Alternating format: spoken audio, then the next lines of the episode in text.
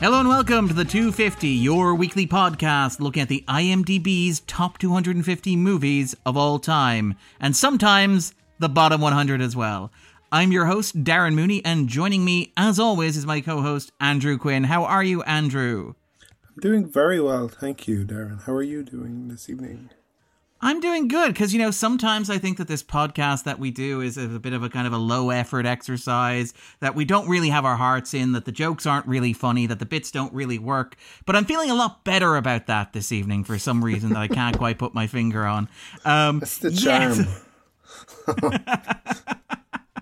Starting with the charm It's of that it's bad, Yes, it is bad. but it's okay because We have fantastic guests to buoy us up. There we go. That was a nice segue. Thank you, Andrew. Indeed we we are talking this week about the unsinkable Shecky Moskowitz, aka Babes Ahoy, aka Going Overboard, uh, Adam Sandler's debut feature film. And joining us for this discussion, we have two experts on the subject, the hosts of the Breakout Role podcast, the fantastic Jess and Luke Dunne. How are you both? How are things, guys?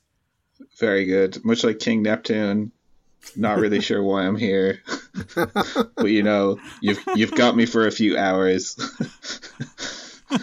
so let's make the most of it. because your wife is your wife is also appearing on the podcast. That's that's why you're here. Apparently, um, that's why he's in the movie. Spoiler alert. can, but yeah, that's- can, can, go on the did cruise.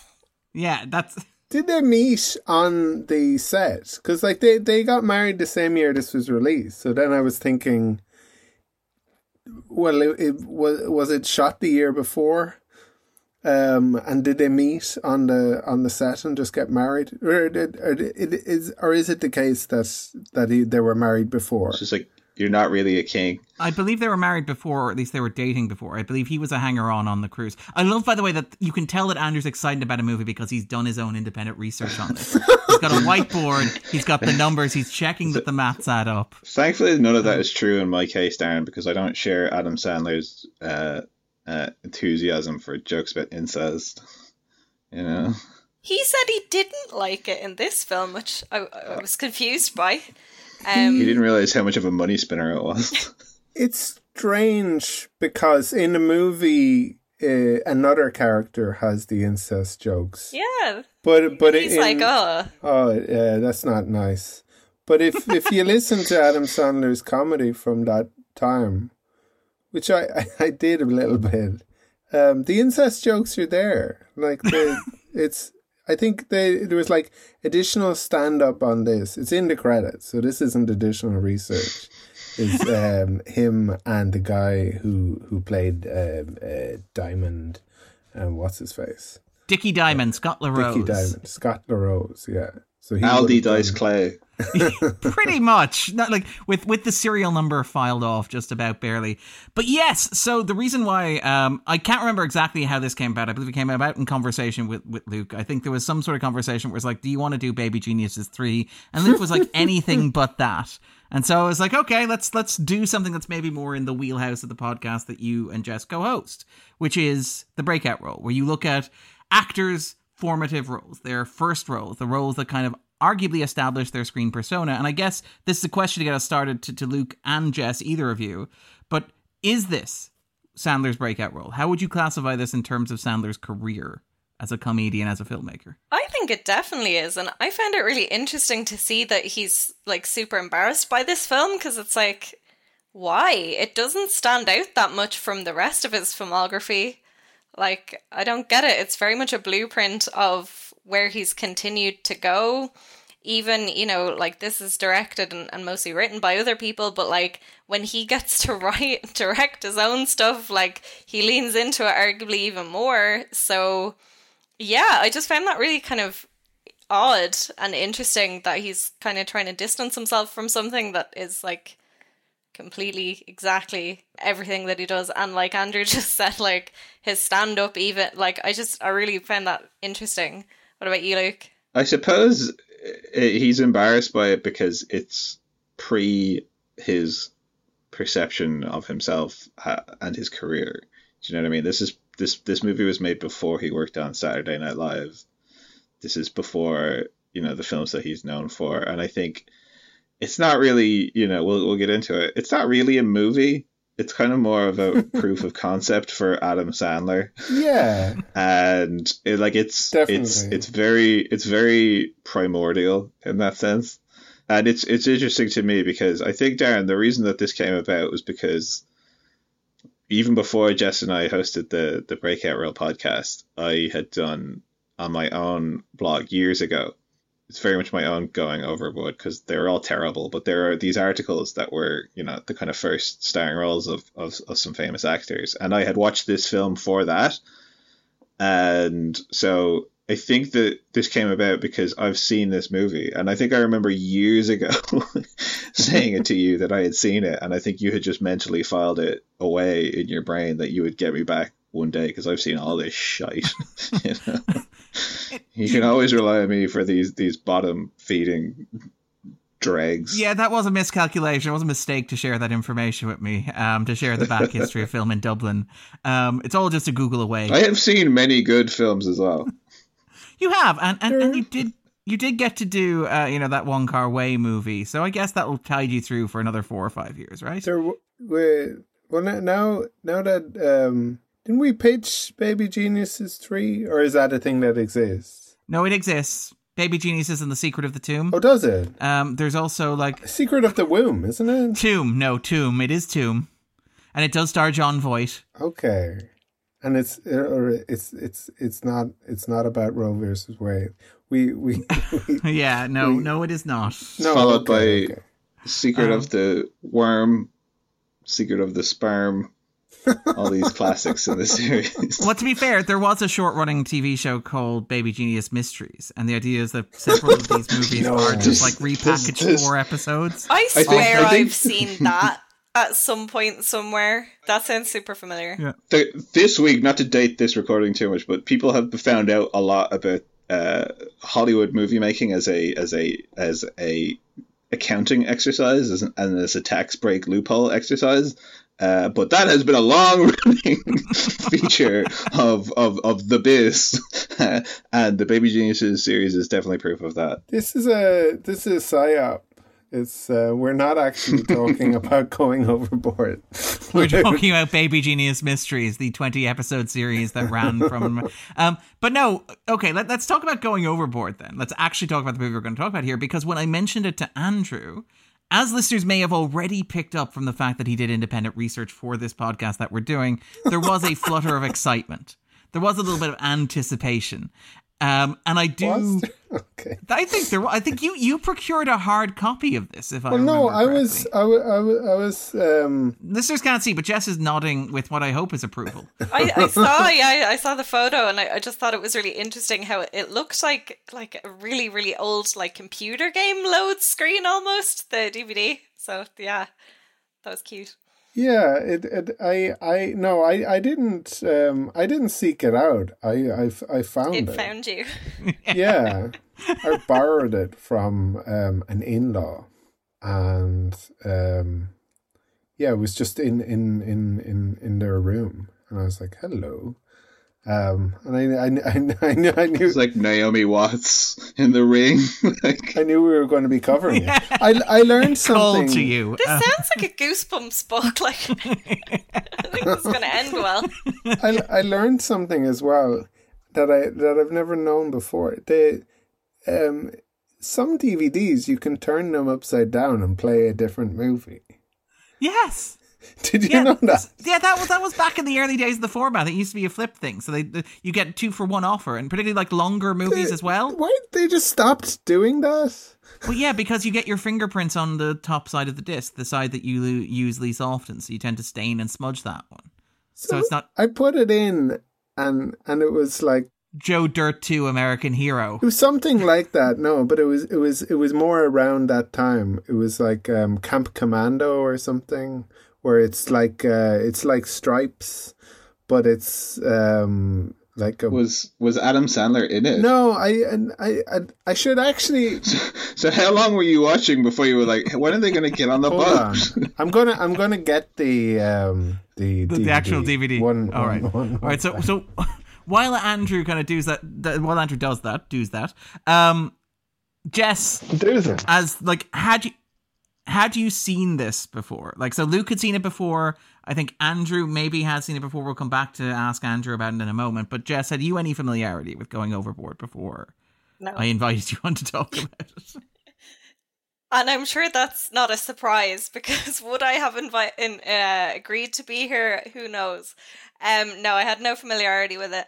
I also had never really thought about where Adam Sandler kind of came from. Like he was just so huge when I was kind of younger. All of his kind of big comedy films were like the ones that got played over and over again. You know, like in school where they wheel the TV in, and it's like one of the five like VHSs that they had was always like Happy Gilmore or whatever. Like he's just kind of always been there and, and been kind of fully formed. So it was interesting to see how that happened. Yeah, and I mean it is it is worth noting like the the movie itself just very briefly in terms of production history as as Sandler outlines in the movie itself addressing himself directly to the camera.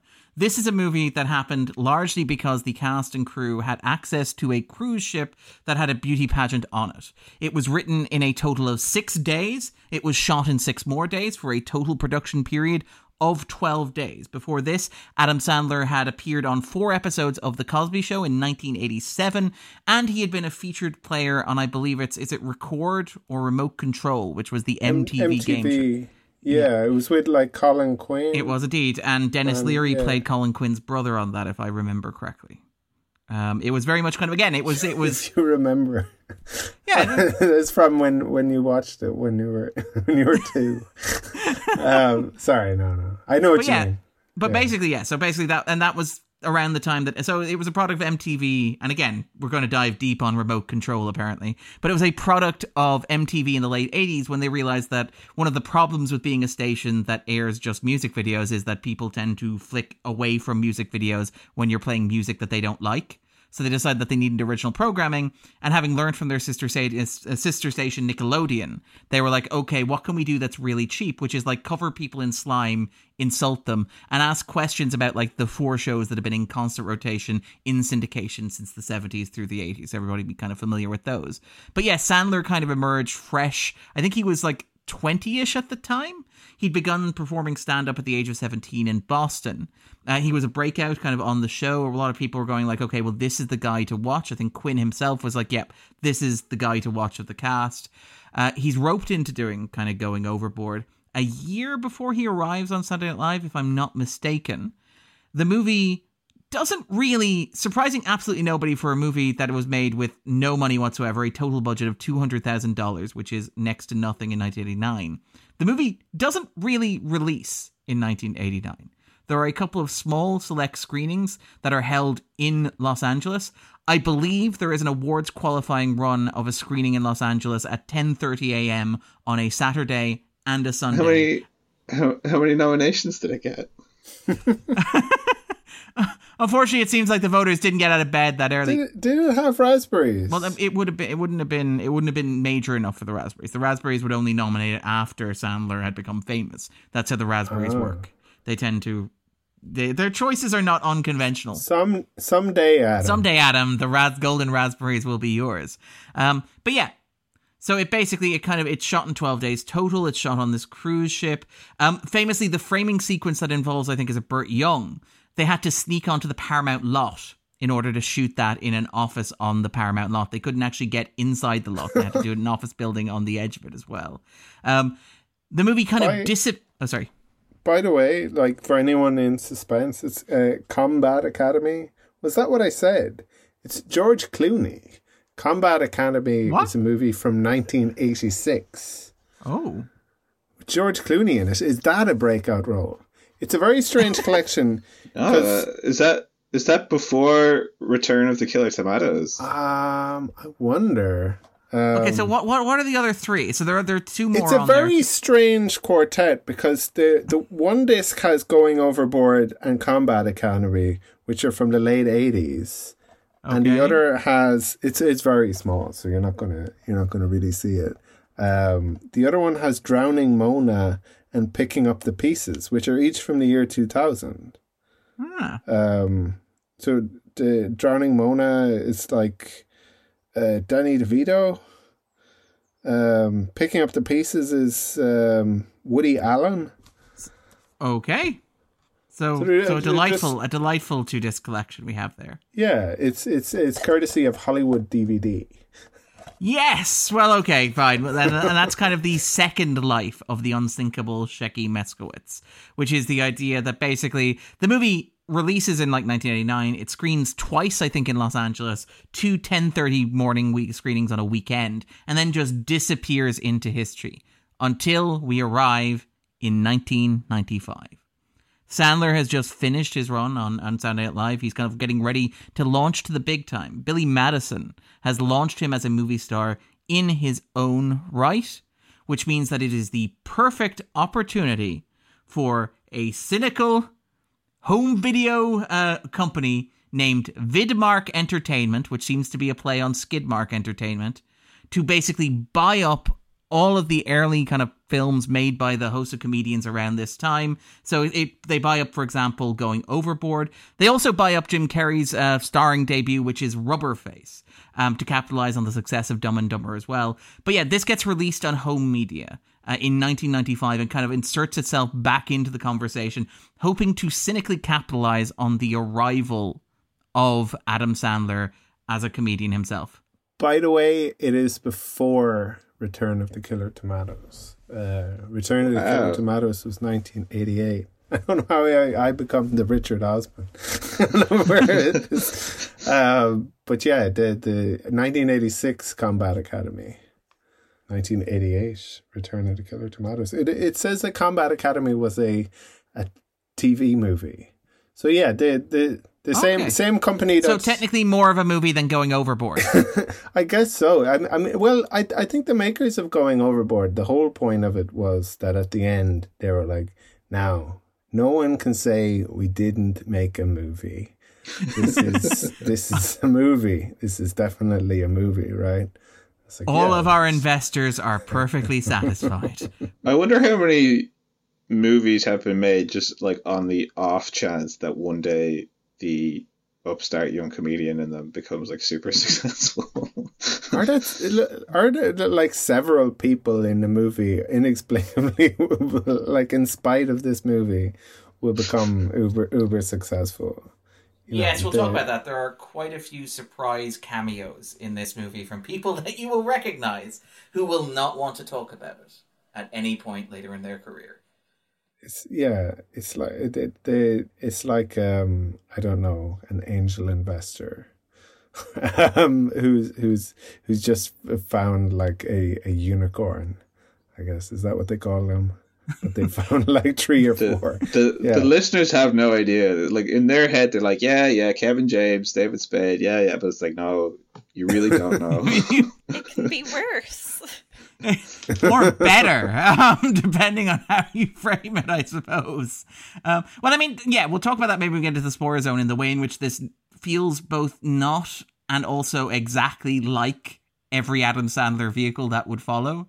Uh, kind of an interesting tension, I think, that runs through it, where it's like, yes, there are a host of very famous people who seem to be hanging around and doing stuff because Adam Sandler asked them to, or because somebody who is tangentially associated with Adam Sandler asked them to do so. All right, so I think we talked about it kind of vaguely uh, enough there. So just three questions before we jump into the sport zone. So we got to start. So Jess, do you think Going Overboard is one of the worst 100 movies ever made? Yes, probably. Um, because is it a movie? I was kind of watching. I feel like I was just because I watched this right before we started recording, and I was just waiting for it to start. I was kind of like, "What? What is going on? Like, where is this going to go somewhere? When does it get funny?" And Spoiler, but Yeah, it it was it, it was a surreal experience. So I suppose it for me was more like some sort of kind of art installation um than than a film. So yeah, I think it definitely deserves to be there. um, and Luke, do you think that Going Overboard is one of the worst 100 movies ever made? it's it's difficult because we've we've talked before about what lands a movie on this list, and it, this is obviously here because it is an Adam Sandler movie. On the one hand, One of two Adam Sandler movies on the bottom 100. I just because it is quite slapdash and like it's so low budget and stuff, like I would normally feel harsh putting a movie of that level into a list of the worst movies ever made because it's like you know you have to bring context into it and you have to you have to bring like extenuating circumstances and what the potential of the movie ever could have been into those kind of considerations. Do you know what I mean?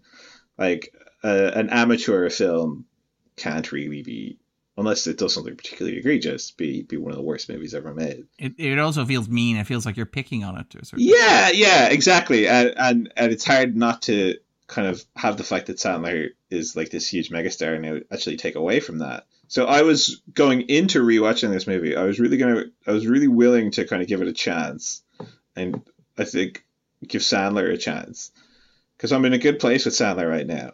But actually rewatching it really just stripped that all away from me, and I was like, no, this movie is the worst thing ever made. Um, I agree oh. with where you're coming from on a certain level. However, I think indie movies, generally speaking, are making movies for the passion of movies and you know the artistry of it and doing something creative and trying something. This was made for uh, questionable I, reasons. I, I think that there is passion in this. I think it's more there's a lack of uh, experience. That's what I pick up on, on watching this. And even as I say, like I, I do want to give it that that that fair chance, but also it's terrible. Like it's really bad. Like it is it is yeah, start. Yes, it is one of the worst movies I ever mean, made. And and Asterix. In, in, trademark 250 fashion, I'm going to derail the podcast right here. You said you're in a good place with Sandler right now. Do we want to talk a little bit about Sandler and kind of where we are uh, with him? In particular, say, you know, kind of like on the breakout role, you put this in the context of his career. How do we all feel about Sandler? What is it that makes Sandler Sandler, and is that stuff here, or is that a question for later? I don't know. Uh, I might think I might think about it. and We can circle back to it, uh, unless you have something, Jeff. Yeah, I mean, I think that the the rage kind of that that that informs, I guess, all of his work. I suppose is is there kind of like up to a point.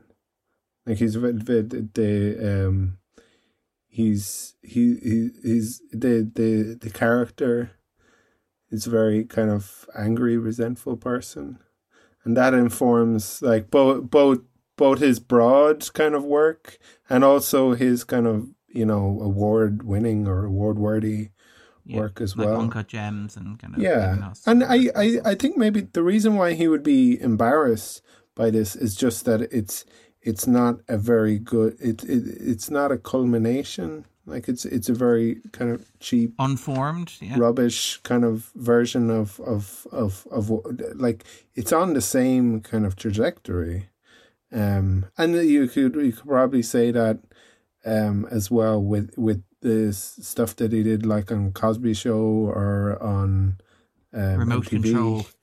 And and yeah, and then later with kind of Saturday Night Live and all of his um, um, other movies. Um, but but that that it's it's it's kind of half baked and was never meant to be seen. But it's as Luke said, it's a kind of a, a proof of concept, and it's just like what if what if we what if we put Adam Sandler in the movie? Now this isn't the movie. But just like use your imagination, you know. what I what I like about uh, what I what I what I like about Sandler, I suppose, or what I what I've come to appreciate about him is once he works out what this act is. Okay, people love it or people hate it or whatever, but he will match the effort of his act to what the the production asks of him or deserves. Do you know what I mean? Like, yeah, I, uh, his his his early comedies they might not have aged particularly well, but he's definitely giving a level of performance in them with that intensity and with that anger that that led to their success.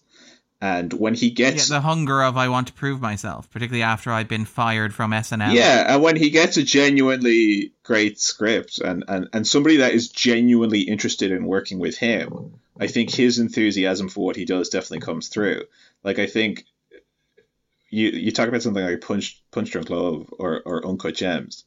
To have a filmmaker come to him and not treat him as an idiot or a joker or whatever, I imagine is a very liberating feeling you know, and it's like, oh, I'm being taken not seriously, but genuinely.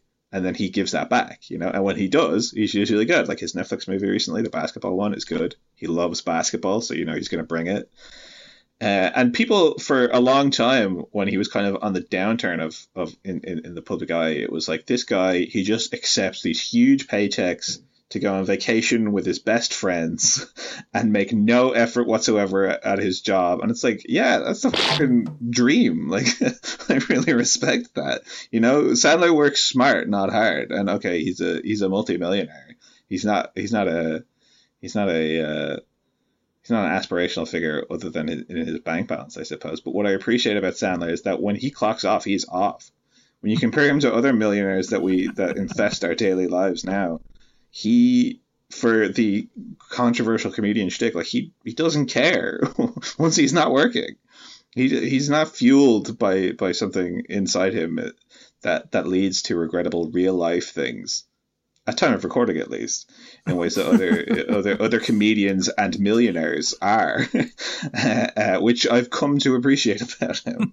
You yeah, know, when he's when he's off the clock, he just wants to play basketball and hang out.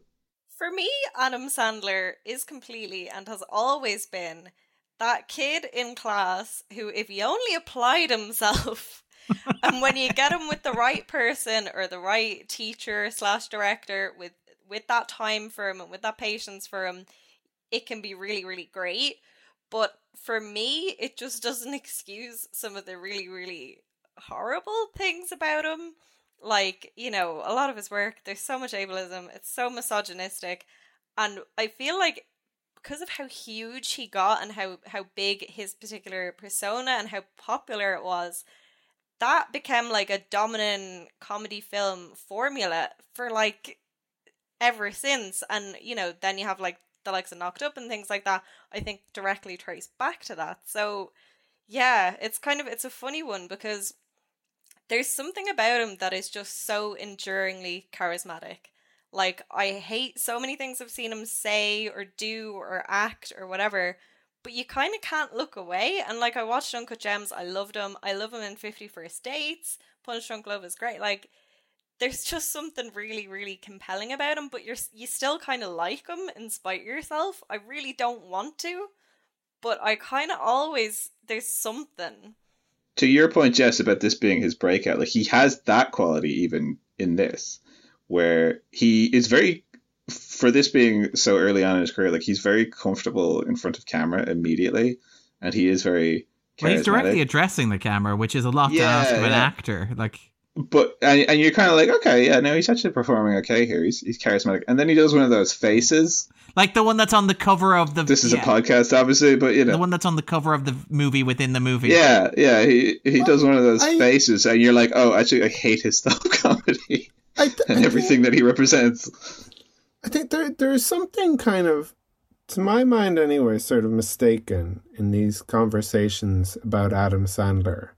Like, if only he could apply himself. Um, yeah, and um, Adam Sandler doesn't think in, in those terms.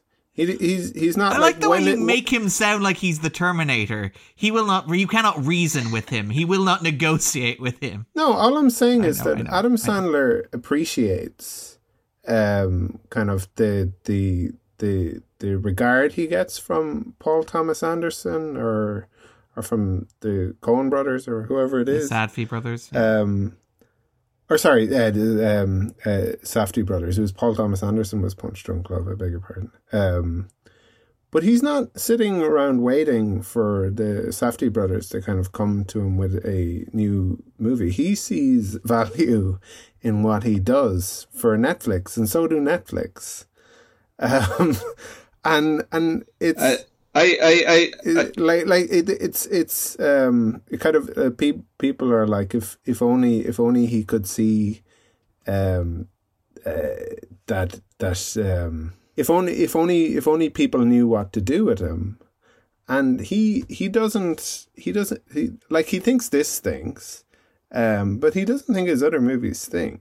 And he, he, he's like, um, I'm, I'm not like people ask him kind of like why don't you just do all of why don't you do like Meyer, Meyerowitz stories all the time? It's like because I'm like an entertainer and people people enjoy my movies. It might not be your cup of tea, but but the the the the, the these are very kind of um, well rated by like I guess the twelve year old uh, boys who watch them, um, and and he's he's he's fine with with with with with performing that role. I think he yeah I think he has a very uh, very at ease sense of himself and his work and his persona. And I think he's also very aware that a lot of the dramatic work that he has done relies on playing with that persona in one way or another. And Yeah. it, people people are asking why doesn't he just do those things all the time? It wouldn't work. Like they wouldn't Yeah. work in the same way if if if it wasn't. Uh, no, I, d- I don't think you have to be familiar with Adam Sandler's. I don't think you have to have seen Billy Madison to, to get uncut appreciate- gems or punch Okay, drunk love. but but but it's it's it's at play. It it, it it it's all work to him. Do you know what I mean? And it's Yeah. it's drawing from similar things, just with in a different way. And I think yeah, I think I would agree, Angie, that to Sandler, it's at least it's it's uh it's work and it's good work and it works. so Well, that that's what Luke said about like the knock the clocking off thing. Like it doesn't feel like he wants an Oscar as much as he joked about like if you guys don't give me any awards for Uncut Gems, I'm going to make a Netflix movie that's so bad. I don't think that he actually honestly wanted or measured the success of that movie in getting like awards at the end. Unlike, say, I don't know, maybe Will Ferrell, I would argue you get that sense of kind of wanting something like that, or maybe even like Steve Carell, kind of wanting something like that or wanting that recognition. like I don't how think how how would he go back to his friends and like um if if he were to take all that nonsense seriously you know like like Oscars Well, it'd be like Jonah Hill, and this is the end. I imagine would be the kind of vibe that you would get.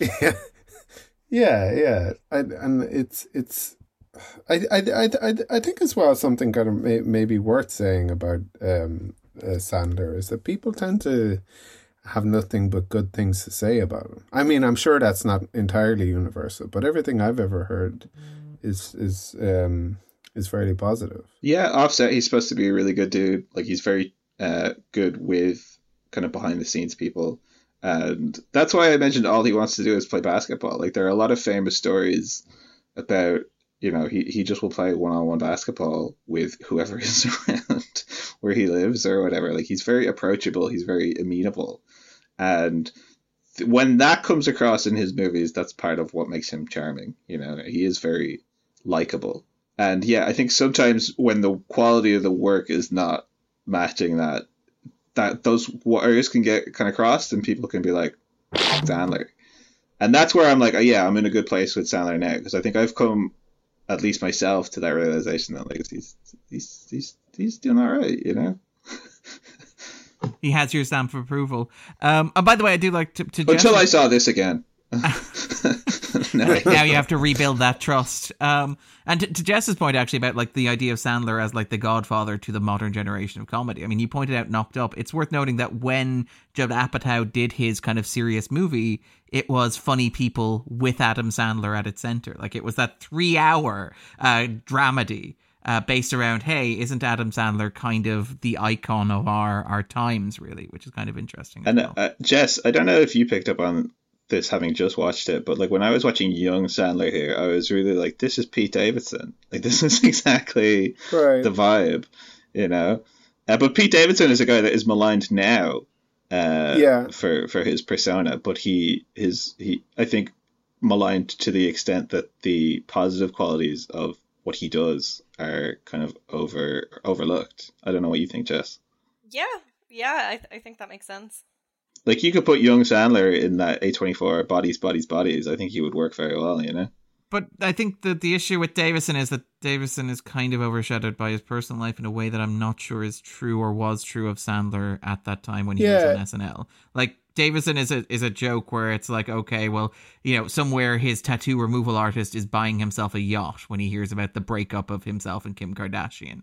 Um, the stuff like with Ariana Grande and the, the big dick energy and all that sort of stuff, where it's like he's more of a meme than a than a celebrity. Like I think And I suppose like- that's that's part of the difference that has emerged over, I guess, over the last thirty years, where Davidson is very aware of that and very much uh, plays with that, where Sandler doesn't care. That's why, like, when Sandler jokes about making like the worst Netflix movie ever, having not getting nominated for Uncut Gems, to hit like where he's coming from there is that you know you can make jokes about how terrible my movies are. I don't care. You know, I'm still gonna get paid and go on holidays with these people, which is what I, well, yeah, what I like. I mean, and and like that's the thing when we talk about like the Happy Madison stuff, you tend to focus on the David Spades, the Rob Schneiders, the Kevin Jameses of it all. It is worth noting that like Sandler basically employs a whole cadre, a subsection of the like comedy industry that includes people like say Allen Covert, who pops up as I believe the bartender here, Steven Brill, who I think plays the priest Norm here. Macdonald. Um, oh, sorry, not in this. But, no, yeah, but I'm, I'm, not, late, I'm not. Late, later on, yeah. Yeah, but I'm, I'm even thinking of like people who are lower down the totem pole, people who are kind of who end up like just literally kind of like subsisting in Hollywood by virtue of the fact that Sandler keeps giving them roles and keeps making movies in which he can give them roles as bartender number three or patron number four and all this sort of stuff. Well, that's also true of Norm Macdonald actually, because Norm Macdonald. Um, would gamble his entire fortune away. so it was like, oh, for a while there, things it was it was it was tough, and you think about the money you lose, but then then Adam Sandler puts you in a movie and everything's okay again for a little while. the great enabler is our, our Adam Sandler. but like I, I kind of I do find it interesting that even if you go back to going overboard the first Adam Sandler movie, you can already see that there is this little cadre forming around him. And while it doesn't include mm. people like say Chris Rock who become kind of essential, that David Spade who he'd meet obviously in SNL, I believe he auditioned with Rock for the Cosby Show. Uh, and Rock didn't get it um, out of pure spite on the part of Cosby, which is kind of amazing. Um, it's it, yeah. It sorry, just to say about Cosby, the crazy thing is like how he was like, you know, a clean comedian and is chastising people for for like have, having dirty acts and I, I don't know it's it's it's that kind of like puritanism i think it it um uh, says something. I think sometimes about people. You, people always tell themselves, yeah. yeah. Yeah, yeah. I think we talked about we talked about like Star Trek and we talked about um Stephen Collins and kind of yes and, and all that stuff that happened there as well involving him. Mm. It was like, yep, yeah, no, this is inappropriate and it's like, the dad okay. from Seventh Heaven Seven turns Heaven, out yeah. to be like a terrible guy. Um, um, all right, and and Andrew, do you think that Going Overboard belongs on a list of the 100 worst movies ever made? I do, I guess, because it's um, it's difficult to kind of land on that criteria, but this it's it's undeniably crappy. And and had you seen this before? I was going to ask you, but then no, you disappeared no, to find a DVD. Okay, all right. So this was your first watch. Well, I I was still able to hear you. I I, I still just chose not to I, answer. I guess maybe you wouldn't get the the um uh quality audio we have on this podcast. Yeah, such good audio. No, I had not seen this before. Um, I I'd seen it on the bottom 100 and thought that looks like Adam Sandler in the in the, in in the uh, in the digging. It, yeah, yeah, yeah. But like some sometimes you look at these these movies and it's like, oh no, no, that's that's just somebody who looks like somebody. I, I, um, yeah, um, but no, it is him and I had not seen this movie before. I, I like it, it kind of it fits because um do we excuse the movie because it's a very aware of its crappiness? Like no, it, I think it, that makes it worse. Does that make it better or worse? Yeah. yeah, you. I, I think it makes I, it worse. I think you you make this argument, Darren, with a lot of the Marvel movies, where they they'll they'll make a joke on their well, that's um, actually Luke makes that argument. It's like the you made the oh, joke, so I can't. Yes. Yes. Yeah. Yeah. I I I, th- I, don't know if I've said this on the recording before, Darren, but uh, like again, people telling themselves. When I was a child, I found it the quickest and easiest way to avoid uh, to avoid people passing comment on me is if I got there first. Um, yeah. And if I was funnier than they were, then then then joke was really, on them. Joke was on them that and that that's kind of like how it feels here. And maybe maybe maybe you give it some kind of credit because it's not like say um the room which doesn't seem to realize kind of our or maybe perhaps you could say birdemic like where um where they're unaware of of of how bad uh this is because they have no taste. There is a kind of a um Um, but there's a cynicism here, I think, as well, where it's but like you, it's, you get the same vibe that you get from like watching, say, like Troma movies. I think, um, watching this, you know what I mean?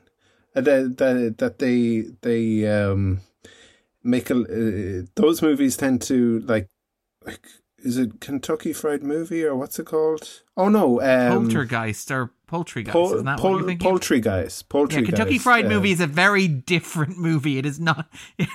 You've mentioned that before, and I have no I- idea what it is. Okay. Poultrygeist. Poultrygeist. I beg your pardon. Um, is um, yeah, do it uh, example where it'll like take take the piss out of itself, um, a lot, and it's also kind of low budget, um, and gross. which we'll come back to when we talk about going overboard. Um, Yeah, but I, I, yeah, I'm, I'm, I'm. It, it's difficult. It's difficult to say because I guess I don't know what the kind of criteria is. It does belong on a list of 100 bad movies because it is bad in several kind of respects, in ways that it's aware of, but but also in ways that it it it, it ought to have um, sought to avoid. You know? um, calling the shot doesn't work if the shot is terrible. yeah. But uh, yeah, and for myself, I mean, maybe this is the thing where it's very similar to kind of what Luke said earlier, where it's like if this was a two hundred thousand dollar movie that never saw the light of day, that was a bunch of people getting together to make a movie to see if they could make a movie. Um, I would probably grade it quite lightly in that same thing that I do when I go to the film festival and I see something that is very evidently a student film that was made by people who, you know, are trying in some small way but aren't quite accomplishing. But as long as they're not asking me to fork out money to go and see it, I'm fairly benign. Uh, this is very similar to something recently, like say Studio Six Six Six, which is the um, the Foo Fighters movie, uh, the Dave Grohl horror homage, Right. which also features a soundtrack and appearance from John Carpenter, which is kind of amazing, living his best life. Um, but it is it is very much a movie that is very obviously a movie made by people who liked watching horror movies. We're like, let's make a horror movie ourselves, and it is terrible. But I am willing to forgive that up until the point where you ask me to pay to see it. At which point it becomes fair for me to go, no, do a better job. Um, and that's kind of, I think, where I fall with this, where it's like, if this wasn't a commercially released movie, if Vidmark hadn't tried to capitalize on it after the fact, if this were just a curio that everybody had completely forgotten about, I'd probably be like, yeah, you know, it's not good. It's in fact quite terrible, but I'd be able to write that off. I, I do think it is, it is bad. I think it's awful. Maybe on the bottom 100, probably, I guess. It, it kind of, it makes sense there. All right then. And Jess, would this be among the worst 100 movies you have ever seen? Your 100 most hated movies? No, I don't think so. I don't think it's quite bad enough for that because I hated it, but I like Sandler most of the time. Like there's there's stuff there and even some of the kind of side characters and that. Also it, it it's trying to do something. Like they did have a plot and they have things happen. They also have mm. multiple locations. Like they technically made a movie. And I mean, they have layers within narrative. It's like Inception. Yeah. There's like two or three separate layers that are happening in parallel. They're, they're crossing across there's one a another. framing Yeah, yeah. narrative. It's all very Victorian. Yeah, so there, there's there's things happening. Um, so yeah, it, it's I've I've seen worse. Definitely seen worse. And Luke, would this be among the worst 100 movies you've ever seen? Your 100 most hated movies? It is very difficult to say because, as Jess says, like th- it's it's it's evident here that there are people involved with this that either know what they're doing or will know what they're doing. You know, sometimes you do see a student film and and you kind of have the sense of this is as good as they're going to get.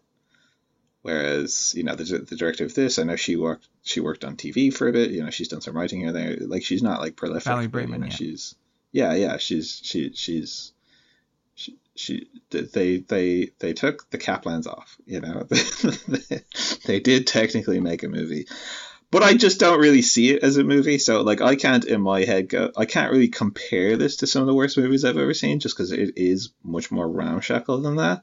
But like, so I don't know. Is it one of the 100 worst things that I've ever seen? Full stop. No.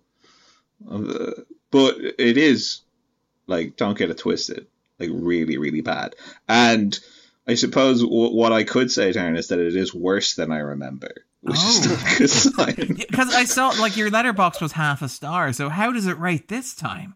Well, uh, this is this is where stars are so ineffective. But I would, I think, I think I thought, yeah, uh, I was a younger, worse writer, and uh, don't don't seek out those old blogs because it really was at the kind of They will be in the show they're, notes. They're they're they're my going overboard. You know, they, it really was at the apex of that kind of like, uh, this pop culture thing that I'm watching is so bad it made me piss it. Like it, you know, that kind of era of uh, online writing. You're Adam Sandler esque kind of era. Yeah, yeah. And I thought, oh, I was, I was just being harsh on it, you know. And it's like, no, I was too kind. If anything, it's it's quite bad. Um, how does it rank in terms of like that project that you did, where you saw all of these terrible movies? Was this among the worst of those, or is this kind of like top tier? How does it kind of fit in in that scale? I think it probably was the worst of those that I saw because usually, and then late, like later when I started the podcast with Jess, the Breakout Role podcast, we we generally found that you could definitely see star quality in the in the performance that we watched, uh, or, or or you know a, a, a decent film, the semblance of a decent film in there somewhere. If the film itself wasn't actually, in fact, good, which which a lot of them were, like I think some of the other ones that I did in that blog back in the day would have would have actually Return of the Killer Tomatoes would have been one, which is similarly kind of slapdash because it is that kind of Troma kind of effort, but just a lot better. I think it's made by more experienced hands. But you did get a lot of similar kind of this isn't really a movie, uh, like Amy Adams, Cruel Intentions 2. It's like a scrapped pilot that they just kind of cobbled together. Uh, stuff like that. So it's it's hard to say because these things they don't they don't really count, which is why the, the, the performers never want to think about them ever again. They're not part of who they are, you know. So in I in the same way that I don't want anyone to go back and read those old blog posts, uh, I, I I don't I don't think it's fair that anyone should go back and watch this, you know. Especially when pe- if people want to watch bad Adam Sandler movies, they can Got do options, that. You know?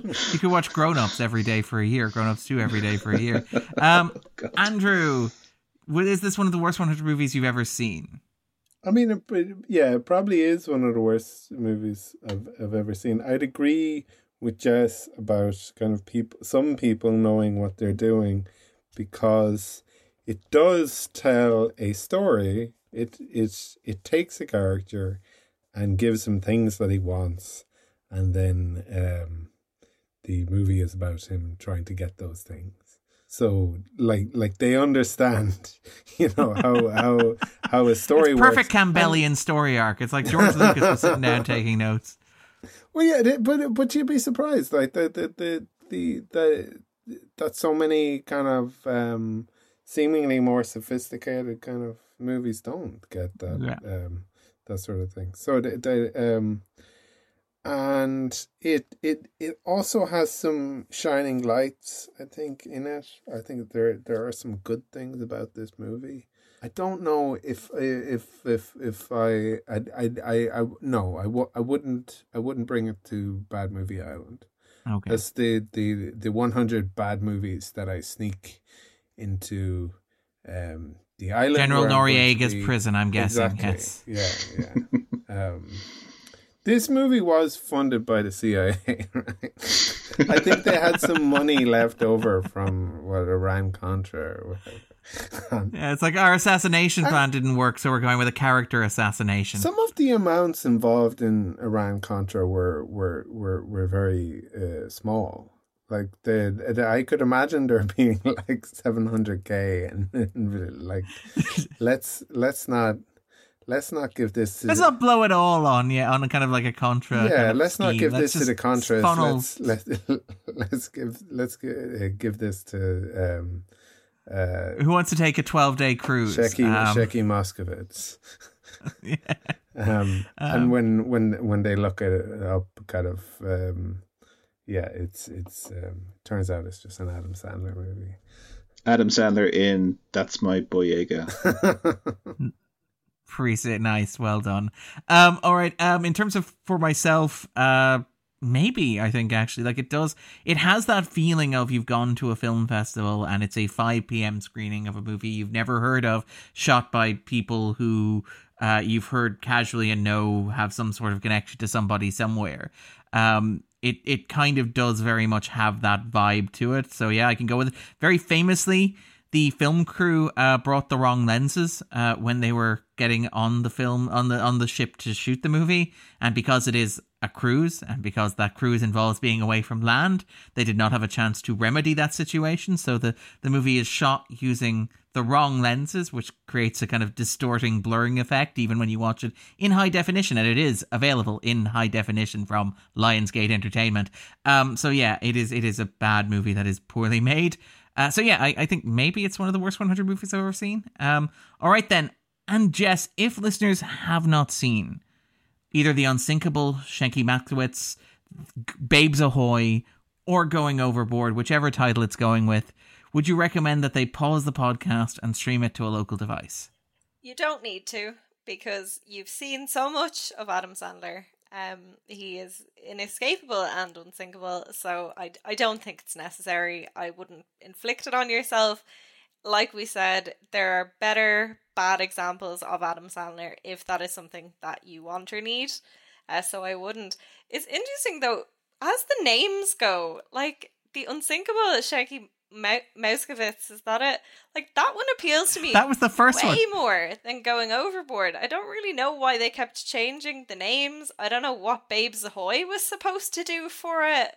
Babes Ahoy, I think, was a good piece of marketing because I, I think that they, they, this is what women like they they yeah they they they that's on a boat. That, it is part of like what this movie is is is just a undoubtedly of, yeah yeah Absolutely. Like that's the opening pitch. The opening pitch is like we got a bunch of beautiful women here. Come ogle them with us. At least they talk.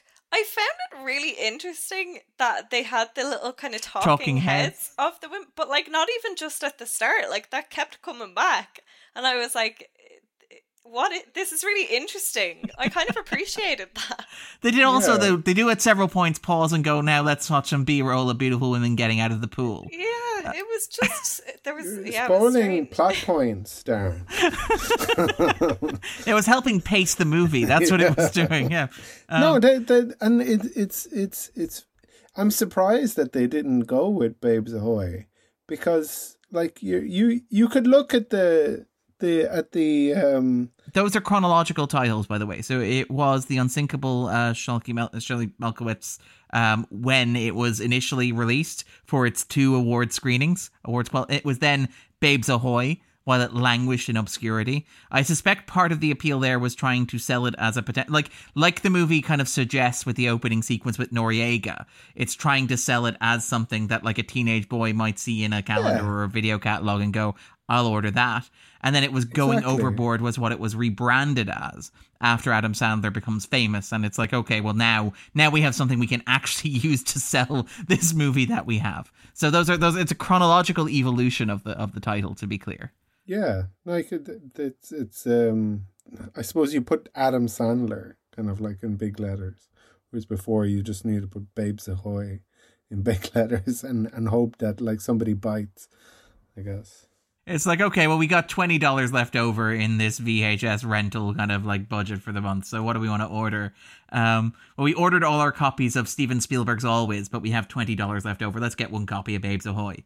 All right. And Luke, if listeners have not seen Going Overboard, The Unsinkable Shenki Matkowitz, or um, I will get that name right eventually, or Babes Ahoy, would you recommend that they pause just, the podcast? Just say say it like how it's spelled the, the it's like Mal, Mal the where where does the Malkovich come from?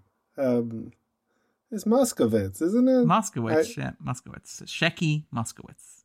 Great, sorry. uh, I I think no. I think the the fact that do you, do you ever look up like the translations of the of the name of a movie, like say in France or Germany, and like they they they give you a very direct indication of what the movie actually is at its core. the fact that the alternate title for this is Babes Ahoy really tells you everything that you need to know. So you don't need to see the movie to to. I think you can fill in the blanks. Although that's actually not true because you're like, wait a minute, General Boyega, King Neptune. it does have some sharp twists. A construction that's, worker. That's our job to unpack all that for the listener. They need not suffer through it themselves. Um, and Andrew, as somebody who seemed excited at the prospect of going overboard, would you recommend that listeners pause the podcast and stream the movie to a local device? Um, I would not. I, I like. I, I yeah. There, there, there's plenty of bad Adam Sandler movies um, that one could watch, and other kind of bad uh, Billy Madison movies that one could watch. And when I say bad, I'm I'm like it, what I, I well I, I think it's maybe clear what what what we're talking about, but that that um obviously saying bad Im- implies the judgment. Well, you do like Grown Ups 2. We we we did spend like twenty five minutes in Shack talking about sorry in Steel talking about Grown Ups 2. Yeah, because I I, I I I don't I don't really see a hierarchy between kind of lowbrow and um and highbrow stuff. Like if you know that it, it it's so long as kind of like you're doing what you want to do. I guess that's that that that there's plenty of kind of very lowbrow stuff that becomes you know beloved if it's kind of you know given enough. Um... Well, we talked about like again like even Chaplin going back to things like silent movies. All that was kind of vaudeville stuff that was seen as being very lowbrow and is now regarded as like the cornerstone of cinema. Yeah, yeah, exactly. So the, the, the um, our novels, you know, the, the the what what what we consider literature now. No, I'm not saying that this will. I'm, I'm saying that grown-ups too will. okay. No. Do love the uh, idea that a century from now they'll be looking at the history of cinema and they'll be looking at Going Overboard, Babes Ahoy, The Unsinkable Shecky Makowitz, uh, and say basically, yeah, this is this is where it all began. This is this is the moment. Yeah, no, I I, I wouldn't recommend that people watch this because it, it's it's kind of um, uh, like scuzzy sort of um, bad movie, and and um, and and I mean bad. There, that is a judgment. like whereas whereas you you yeah you can you can watch kind of um I don't know how well stuff like um the Waterboy uh, um and uh, Billy Madison and um, stuff like Big that. Big Daddy, Little Nicky, and all that stuff. Have yeah, yeah, yeah. Will have aged, but it it it it it it it, it kind of doesn't matter in the sense that like they they were going for sort of offensive broad comedy, and like they the they were aware that it would, um, I guess, offend uh, people at the time that that it it wasn't like they were making some kind of um, sincere, serious um, work and just accidentally offended people. I guess, but um, it's not anyway. the day the clown cried. No, no, exactly. Yeah. Um, so sorry. No, I wouldn't recommend this. Would you? No, no, no. I would not. Um, yeah, no. It it feels much longer than the ninety seven minutes that it is uh, which is quite surprising. Mm. Uh, it has like four, five subplots that are clearly there just to extend the movie. There's a lot of weird voyeuristic leering going on, which is is I suppose kind of expected, given the second of the three titles that the movie had. Uh, and yeah, the the kind of the cynicism of it is initially charming, but it starts to grate very, very, very quickly where it's like the winking bit at the part where it's like, oh look, this is a no budget movie. It's like, okay, you've said it, that's fantastic. But then it's like, no, we're we're it's also a lazy movie, and it's like that that that that I that I don't excuse. The point about it being far too long as well, the, the and it's not very long, but it feels very long.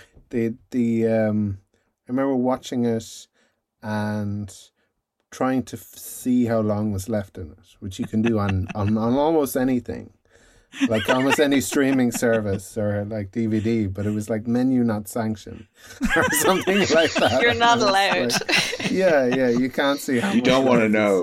yeah. It lasts as long as it lasts. And I, I think at some point I said to Patrina, I was like, "Feels like it's probably about ten minutes left, right?" And it was like, "Yeah, yeah, I think so." And I think it actually was. But that, okay. it, it had gotten past the point where I was like, and um, the editor on this needs sacked but I, I suspect that at times they were just like, that's uh, that's so stupid that the that the shot is just kind of continuing.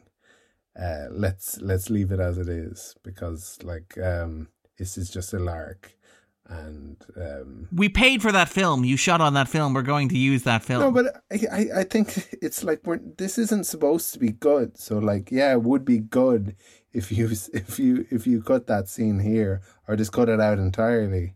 But but let's not do that because let's not, not forget what we're doing here.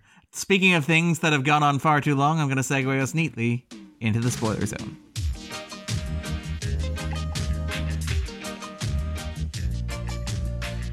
Spoiler.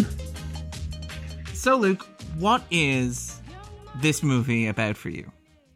Um, this movie is about a young comedian trying to find himself unsuccessfully.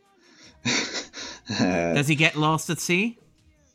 He he he does, and his movie along with him. See, what what I find so so so interesting about the accusation that this has a plot is that nominally it it does in that the yes in indeed uh, Adam Sandler's character the aspiring comedian uh Shek, Shuki Shecky Shecky Moskowitz. Shecky yes yeah. He is working on this cruise and he's a schmuck and he's unhappy with his lot in life and he wants to be a comedian and he's trying to become a comedian and he's trying to to to get an opportunity on this cruise ship that is the the plot. It does indeed have one, but what really makes this feel like such a kind of amateurish production and such a well, it doesn't really matter. We're not really trying to make something good here, kind of thing, is the little details and the little things in the storytelling that make this feel so long and make this feel so ramshackle and make this so difficult to watch because the these scenes are very much like kind of stitched together. Yeah. And from the introduction to Shecky and the the assertion of what it is that he wants, the movie, you know, Jess was kind of saying you, you were saying just you were kind of waiting for it to get going because it is just spinning its wheels over and over again, scene by scene, with no real idea of how to progress a plot from it knows it's point A and it knows it's point Z, but it has no idea how to keep progressing along those beats. So you have all these scenes where, okay, this scene is either going to be funny because whatever, or this scene is going to progress the plot because whatever. But they don't really know how to do it, so there's just a lot of vamping for time. There's a lot of uh, explaining what's going on directly because there's no other idea of how to do that. And then there's a lot of padding, you know, a lot of padding. And it's kind of strange as well because um, the there there there's a kind of a um, what do you call it? Um, is it Deus Machina? At the end, where it's like, oh, we haven't actually set up any relationship or any any love story between him and any of the other characters. So here, here, here's uh, Neptune's daughter, uh, Slimy, um, and that's uh, that's the resolution of it. So it's like, yeah, we didn't we didn't really um, we didn't set we that didn't up. get set that up, but um, here you go. there it is. He he got what he wanted.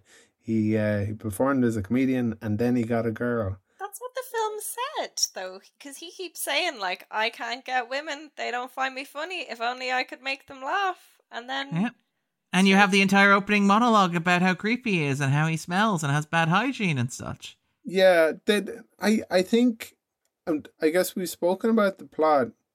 The I think it's very clear, like thematically, what it's about because they, they say it, and I I, I think that can kind of be helpful in a movie because it, it's, it's it's somewhat it's, unfocused. it's that there's nothing more important than laughter, and I feel terrible for Milton Berle. Like for like you know putting putting him through this because he if I think he deserves better and but but and, and but I can tell watching Adam Sandler that that Adam Sandler is delighted that yes. Milton Berle is is there doing movie. it and and I think Milton Berle has genuine affection for uh, Adam Sandler kind of you know starting out trying to make it um, in in this business called comedy. Oh yeah, well Um, Sandler doesn't talk about the movie, but he talks about like getting to work with Milton Berle. Like again, Yeah. something Do you know- very kind of like sorry, sorry. Do you know what that scene really reminded me of? Is the scene in Ed Wood where Oh, with Orson Yes. Ed Welles. Wood meets Orson Welles. Um, because it, it, you know, it's this really like affirming moment for this struggling creative. Um, Absolutely. and it's it's very funny to me because um, Milton Berle, this comedy legend that that Sandler and and his character clearly idealize, uh, is nominally there to give him advice. Uh, but he doesn't actually give him any advice. He just Right, gives him a few old. He just he's just like just do this. But that kind of laziness, maybe that's the meta message of it. Is is is, is that it's telling Sandler, look, if you're funny, don't, none of none of nothing none of it matters. So don't try too Kinda hard. Did. Like he kind of like he does. He's kind of But- telling him adapt the com- comedy to the, the audience, audience. that you have. I found that scene so fascinating because a it's one of the most well like pr- from a production standpoint you have the kind of you know that kind of dream sequence old TV music and and then the laugh track Proper lenses because it was shot on land and stuff. Yeah, yeah um and and also like for, for what the film is it kind of really works it's very interesting and what i thought was going to happen after that was that we were going to see a real kind of difference of like a before and after Mm. of like but the film it's like for me what this film is about is it's asking the question like how unfunny can a film be from beginning to end while being about a comedian not being funny I just didn't understand that as a choice because it he like it just he continues to just be bad, but also like the audience aren't even reacting that well to him, and I just found it really confusing. And I found it really confusing that like his friend is kind of gently trying the whole time to be like, "Hey, buddy, maybe this is not for you," yeah. but everyone else is like, "No, that was hilarious," and it just. I, I just found it really interesting. I thought it was like, you know, when you're on a roller coaster and it's like ticking up, and I thought it was like, oh, this is going to be different now. And it's like, no, we're still going. That that by the way, his friend Bob is played by Thomas Hedges, who is also known for 1987's Revenge of the Nerds 2, Nerds in Paradise, 1988 Critters 2, The Main Course, um, which I find is an interesting filmography. I was thinking he must be Hedges, but he's he's Hodges. Hodges, That- he's because I was thinking that that that um your man Lucas Hedges Would be part of a Hollywood family, exactly. an underrated Hollywood. They do look pretty similar. feel like they're related, but they're probably But- not. to to Jess's point there, actually, because I, I, Did he this, get on a boat? when he got off that And- boat, that and- Andrew, and then his- custom yeah. uh, immigration were like, no, no, no. you have to have a more American name than Hodges. no, Hedges. It's easier. Yeah. Um, but uh, no, he was he was like, uh, my name is Tom, uh, Tom, uh, and the, the the customs official's like, stop hedging, hedging, hedges, boom, that's it, done. Um, it's like when Cassian from Star Wars couldn't decide his name. It's like it's not an and/or question. Are you- but sorry, Are you are are you alone? No, no, I'm here with my family. uh family. okay. Um, Good. but to Jess, Tom family. But to Jess's point about this as a movie about comedy, well, first of all, the Milton Berle scene is really uncomfortable because they put canned laughter under him. Like the movie has to assure you that these are good jokes by telling you they're good jokes by using canned laughter, even though this is a conversation between two people sitting in a restaurant talking to one It another. would be uncomfortable though, wouldn't it? I guess. I think part of it, this is where the inconsistency in what they're doing and the laziness in what they're doing starts to unravel things because that scene isn't actually happening. He's imagining it. Yeah, it's a dream sequence. That's how I read that. Which makes though. yeah, so that that that makes the the canned laughter fine because it's it's it's it's, heightened. It's like that. Yeah, it's like it's like it's like the- it a Yeah, but but uh, because you have other stuff like King Neptune, where you're like, I I'm not actually clear on whether this is supposed to be real or not, and also just the very presence of it and the fact that King Neptune gives him advice that goes nowhere takes away from that moment. Do you know what I mean? Like it would be a lot more meaningful if Shucky's Shecky, sorry, if his you know appreciation of, of old comedy acts or or or Berle specifically or just old comedy was was better established. We had no go nowhere advice from King Neptune. Clearly, just because they had the, the costume on, on on the boat, like and then you, you build up to that moment and well, or, or, you know if you had other dream sequences that were similar to that because th- the other dream sequences do work other dream well, sequences you had a sequence earlier on with Dickie Diamond like you had a sequence with Dickie Diamond where the can laugh yeah. is evil and bad and, like the, the drum roll is and the yeah, mom yeah. is he like imagining his mother while he's with Babes Ahoy and those kind of work so some of the other stuff that they do kind of take away from it but if they if they trim the fat a bit, it would it would it would worked a lot better. To Luke's point, like with the the King Neptune costume, you can't get that costume and and and not use it. I think that costume justifies the entire movie. Um, I mean, the, the, the mere presence of Billy Zane in any movie justifies uh, the presence of, of the movie. But like, okay, but the, the thing, and again, this is something I find interesting about the movie, and something I had difficulty parsing and I suspect it's because the movie didn't think too hard about it, but I did, is the the weird tension you have in the movie where it's like old comedy versus new comedy, where, as Luke said, Dickie Diamond is very much meant to be like Joe Piscopo. He's very much meant to be that rise of that kind of like, you know, 80s insult comic, the kind of the guy who's like just rude and obnoxious, and that is his entire shtick. And the idea of the movie is, well, that's not really what comedy is. Comedy is something more classical and more conventional. And it's like you you look at the movie, and if you want to be very generous to the movie, and let's be let's be generous to the movie for a second you could argue that Going Overboard is like an homage to old fashioned kind of Road to movies or Jerry Lewis kind of starring vehicles, where it's this high concept comedian in an X kind of movie where it's a bunch of skits that are loosely tied together with an ensemble with lots of those dream sequences. They're kind of a trademark of those kind of movies. Yeah. The loose plot that we already mentioned is very much kind of like that. The inclusion of things like, say, Milton Berle, for example, is part of that. The song, you know, the fact that you end up with a song I, and dance I don't number. think that's even generous. Yeah.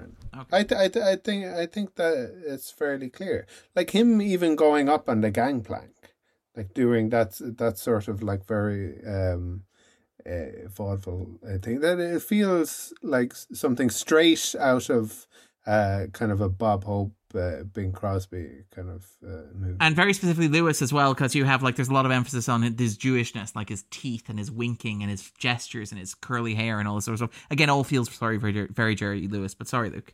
Yeah, there's the scene where the two of them are singing. That that's very road to kind of, but again, it's it's a kind of it, the problem is the execution, I suppose, because kind of they they they make a point of the fact that they're about to start singing and then it kind of is just like drop and it kind of the execution it doesn't really work.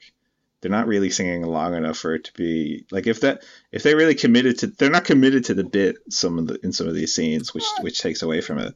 But in other scenes they are and you're like okay hang on i feel i feel like i'm getting into this and then you're like I, wait how long is left i thought the scene with Shecky and bob was one of the better scenes like when they're when they're singing i thought and the, the, one of the better scenes is a low bar, but yes, yeah, and I, it's also part of kind of an another aspect of Adam Sandler's kind of toolkit that you don't really yeah. see very much lately.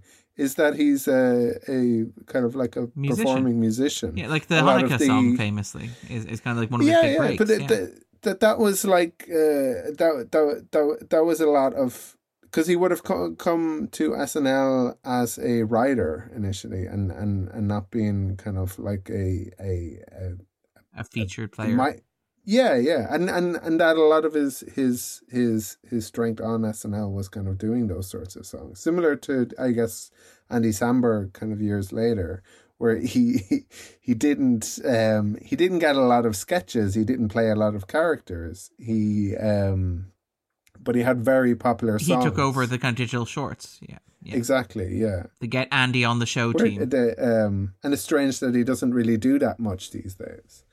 But the, the whatchamacallit, um, yeah, he, he, he, he does a lot of music, uh, music for this movie as well. Um, But like I, I find it interesting that like that is the premise and the setup of of the movie is the idea that you have Dickie Diamond who is this like insult modern comic that is terrible and it's all rough and insulting and you have like the fantasy sequence where he defends the woman in the audience who's being bullied and picked on and heckled um by by Dickie Diamond. But then like there's no real distinction between well first of all I would argue between Shecky and Dickie where Shecky goes up and he does the really awful attempting to heckle Billy Bob Thornton which we may come back to in a moment but also arguably like as you said Adam Sandler's like stand-up persona um, which as you said is much more in the style of Dickie Diamond than it is in the style perhaps of Bob Hope or at least in my limited knowledge of seeing Sandler uh, Sandler as a performer. It's kind of interesting that you have like we talked about like the idea of this is a breakout role. Like that that... I'd say there's more more innocence and less kind of um uh, of a bite to it, but it they, but it's not that unlike it. Like they, they they as as as in that obviously kind of Dickie Diamond is a very kind of like extreme portrayal, and that Adam Sandler's um act is a lot more um relatable, and that's what kind of like people enjoyed about those early years. It wasn't especially laugh out loud funny, like um, you, yeah, like that that like most of his uh, people that he brought along were better comedians.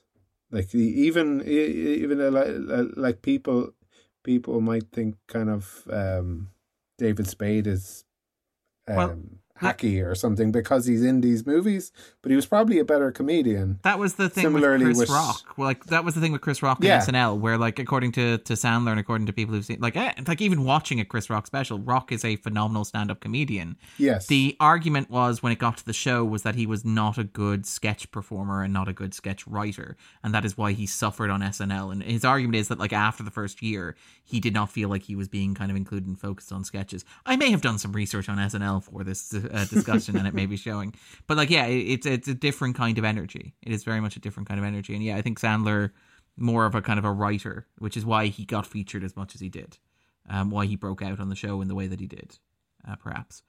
Um, but like I more to the point though, like what I find interesting about the movie is that it is that old fashioned kind of thing, which feels at odds with what you associate with the kind of Happy Madison kind of energy, which is all like you know a lot of dick jokes, fart jokes, body function jokes. But at the same time, there are a lot of those in here as well, where like much is made of the idea that Shecky Moskowitz is a good guy and he's not he isn't like an asshole like Dickie Diamond, but he's introduced like allowing a bird to defecate in a glass of a bloody mary that he serves to a woman who gets sick and then he acts like he's a victim because he has to clean up after her vomit from serving her a bloody mary that had bird poop in it and there's a variety of stuff like that which is is kind of weird because that feels more what I associate with later Sandler stuff, which is this idea of I'm a very angry young man who is going to like tear down the establishment. And it just so happens that the establishment here isn't, you know, an old golf pro played by Christopher McDonald. It's a stand-up comedian Joe Piscopo played by Scott LaRose. And I it's find a shame because that that might have been a better film. Like if if they had of because it gives you a more interesting plot point of like he's annoyed because he tried to be the ship comedian he like auditioned for it and they didn't think he was good enough and so it would make sense for him to be like i don't want to be a waiter here like i don't want to be doing this but he's not so yeah it's just kind of muddy i guess And again, that's where the kind of developing of what this this act is comes in. Because by the time we get to the nineties, and it was the perfect timing as well for, for people to latch on to, to that kind of character and to and to identify with it. Because like it's it's like Eminem, do you know what I mean? That kind of anger and that kind of like I'm a good guy and I'm funny, but then you know all these terrible things happen to me, so I lash out and then I might say these horrible things. You know, people people are very much into that uh, because they could identify with it. Things you know, that you want to say. It does depend what you want to say because I think the the other side of Sandler is that Sandler can be very sweet and I think it's very credible. Like I think he is a nice guy. I think he he there is a kind of uh, an innocence almost to him or, or something like that, but it's just I kind of feel like you have to pick one. Yeah. And So this if one it- isn't in- sure Yeah, in this movie, if it was just him being stomped over constantly and then he snaps and then he kind of launches into it like a tirade and then people find that funny, that would be something. It doesn't have to be that, but the the difficulty is is that it's just a lot of reiterating, and like in, uh, in many cases directly reiterating. I want this. I'm not getting it. People are saying to him, "You're not funny." Well, but, but like it's it's just a lot of repetition Hmm. because it, they don't fully know how to to or they don't fully have the resources is probably more likely to to to, to make this or the time. Six. It was written in six days. yeah to make this a to to make this a fully fledged movie and so you'll have you'll have a dream sequence and the dream sequences work but then like adam sandler gets up and he goes i just had a dream and uh, i didn't like that one so i'm going to have another one now. And, and, and like you don't need that at all and there's a lot of that kind of hemming and hawing in between scenes where, where characters are just kind of vamping. And like you cut all of that and you get maybe a little bit more focus on, on what, what the actual seed of the, the, the story is and you, you, you get somewhere. And you know i'm sure they they I, I don't see any version of this where they don't go you know we don't need all this bikini b-roll anymore. Let's cut that. But they could have cut some of the other stuff that they didn't need you know? Yeah, the entire again, as he point like, and again, the fact the movie kind of does that thing where it cynically points out how completely superfluous it is, but the subplot involving, say, Dan Povenmire as the Yellow Teeth guitarist and Peter Berg as his manager, Mort Ginsburg. Uh, and again, worth noting, Peter Berg goes on to become like Mark Wahlberg's go-to director, the man responsible for everything from very bad things to is it Labor Day, um, or is it one of the days? do you think mark Wahlberg has seen this and that was the start of a beautiful. seems like it, it would be his be his speed Um, But- yeah, I, I, yeah, I, I, I, I think the the stuff with with um uh, Kroger kind of that I, I feel like that's sort of uh, the gross outness of it, and that it's not unintentionally gross. Like that, it, the the band is is Yellow Teeth, and they figured they they they they'd put that in to kind of you know add a bit of color, and he would be gross. for the young boys. Yeah, yeah, and he'd say like disgusting things, and and that and that that's kind of like an element that you want in it because and you end up with the weird dissonance of like him talking about how horrible it is to handle food having not washed your hands after going to the bathroom and Shecky being horrified by that after having served a woman a bloody mary with poop in it um again Hmm. it's interesting how little consistency there is in this movie anyway sorry Yeah, I mean, I mean, it, for for for me, it feels consistent in terms of like the the tone that it's trying to be, and it's not a movie that's trying to be consistent in terms of um making sense. And it, it, it, Yes. in in it, it's it, in a certain in a certain way. in that like the, The- the framing device has Noriega sending two assassins into the movie that he is watching it is not a movie Yeah, that has yeah. extremely rigorous internal logic But it it also it also has intentional continuity errors, um, like with the shirt changing, um, and and that sort of thing. So so they're they're they're not like they they they have a clear theme, they have a um, clear plot, but they also want to make it clear that they don't they don't care too much. The You know, like- like- me is, yeah. like it, it is kind of a collection of sketches, and when I kind of watched it, it, like it was making me feel like kind of like Monty Python or like that kind of old British style of of comedy. But like Luke said, I think just some of them kind of went on too long, or some of them were quite short. Like for me, the consistency isn't that things change or it kind of are repeated or whatever. It's just inconsistent in like the execution, I guess. Yeah, and it's I- it, it's inconsistent in the sense that like sometimes it is working. Like the, the the bit, for example, where and I you know I've slagged off them using King King Neptune in this, but the bit where he's smoking Adam a Sandler brings that up, yeah, and Bob's like, "Who are you talking about?" And he points That's over, probably the best. That was probably my favorite moment in the movie. Is just the and he's like smoking. That's genuinely funny, and that like it's it's funny on purpose, and it's funny to the extent that they wanted to make it. Do, you- do you know what I mean? Like it it works very well, um, and yet you'll have you'll have a lot of like scenes of Sandler telling jokes, and the jokes whether the jokes in character are supposed to be unfunny or are now supposed to be funny when he is doing better. There is no distinction really. like they, they're just the same level of, of, of terrible, and it's yeah, it's it's it's inconsistent. It's up and down. What is the, the observation that Nathan Rabin makes is that like whatever you can say about Dickie Diamond being a terrible human being, his jokes at least have the basic structure of a joke. They're not funny, but they have like punchlines and bits where the audience is expected to laugh, whereas Shecky just says words. Well, we don't get to hear the full things often as well. So it's just kind of like this is really out of context. So whether it is supposed to kind of play for the audience well or not, you don't even have the opportunity for it to be like. I also, funny. I think, I think the framing is is harsh as well. Because, like, for example, when when when Shecky tells a joke about uh, the old woman getting mugged and he thinks he has to do something, so he runs up and and butters The finger to get He the ring tells off. the thieves to to butter the ri- like that. That would be a banger tweet. I'm telling you now, that would do numbers.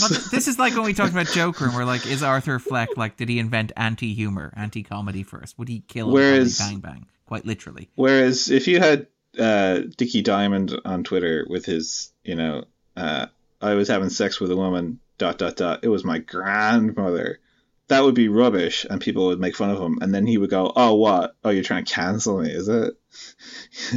you're trying to, you're, you're trying to silence me. Like it's, I, I, I don't, I don't get why the movie, like it's, it's, it's, it's so strange because the movie presents people as enjoying Dickie, Di- Dickie Diamond's act and yet it's rubbish. like, I- I- I prefer Shecky. I, I feel like you don't have to choose. I feel like they can both be terrible. Um, I want to go back. To, the, I feel like a key to understanding this movie is I think at the end, Dickie Diamond is on a ring and he's just giving his middle finger to the audience. like, and I, I and he's I had a big like- monologue earlier about how even when you're exhausted, the only thing you can really do when it's really hot out is give the finger. And it, yeah, that does feel like a mission statement for the movie. To be fair, look, it's, it's hot. The sun is shining. We're we're on a cruise. What do you What are you expect? yeah. Exactly. It's just like, yeah, the, um, if you don't like this movie, like we don't care because you know, fuck you. because because we made it. It's it's Like- done. Yeah, yeah, yeah. You're you're the idiot who watched it. You spent 97 minutes of your time watching this. It's like funny games in that way. Yeah. I, You're I, not di- I did to watch to the end. I I did like the the nightmare sequence with Dickie Diamond, you know, and the the idea of insult comedy being an inherently horrifying thing. I think we all have that fear of being in a in a in an audience for comedy and then being noticed by the comedian. oh Uh, yeah. and that dream sequence is well shot, you know, and it, it builds to that like weird animation thing. And like they're using animation because they don't have the budget to do anything else, but it is really cool. like kind of him tearing his eyes out. That's that's from Dan Povenmire, who's the creator of like Phineas and Ferb and Milo Murphy's Law and stuff like that. Um, Yeah, yeah, yeah. And he did the opening animation sequence as well. Now he is ashamed of this movie, to be clear, like everybody else who worked on it. Um, but yeah, he that that's kind of a showcase for him as well. Sorry. The I think the director she she did Phineas and Ferb and other kind of stuff like this. So again, it's like this kind of close knit kind of thing, which is kind of nice. Yeah. She did Going Overboard, Bikini Squad, Bone Chillers, Love and Sex, and Overnight. That is um, Valerie uh, Breiman's filmography. As a as a writer, though, I think she's done stuff with the the animation. Do you know the the, the Phineas and Ferb? Yeah, She has indeed. She did Milo Murphy's Law, uh, which which would have been with him as well. Yeah. I think I I think like the fact that I think it has ideas that would have been good if the movie was um like funnier or better. As in that whole idea of the the the insult comedian thing, I think is done quite well, and actually, it works on a couple of levels in uh, the Nutty Professor, with like Dave Chappelle and Eddie Murphy. I think you have that same kind of thing where he goes to a show and sees like a, an insult comedian, and it's a very good scene because it works on on the level of like the the the the, the comedian is is is being funny on some level that the audience are enjoying, but it's also devastating for the character kind of being, and that that that this movie could have. Um, I love, by the way, that I- like we've reached the point where like the Nutty Professor is what going overboard aspires to be. I think it does. It it absolutely does, and it ought to. but but know? but I I get I get what you mean, Andrew. Yeah, and I, I and I think actually one of the one of the things that I did like about this is when Dickie Diamond does he gets locked in the bathroom, and there's this like kind of interesting. Uh, and this movie has way too many subplots, but this idea that once you lock a insult comedian in a room with himself, and he has no one to insult, like he just like he's gradually like literally rending his garments and kind of stripping himself away, uh, and, and kind of I love this. and, Insulting and the shoemaker as well. He's like, yeah, and, and it's like good for nothing. It's like what? I, I love, by the way, that you make this sound like a harrowing like drama, and like with what what happens when a man is shorn of everything. but it's like it's it's it's it's it's it's funny because it's like you you you leave this guy alone with himself and he is inherently miserable and inherently artificial which i think is true for a lot of performatively cruel people. And then you have him at this lowest point where he is uh you know he is at god's mercy and begging for mercy.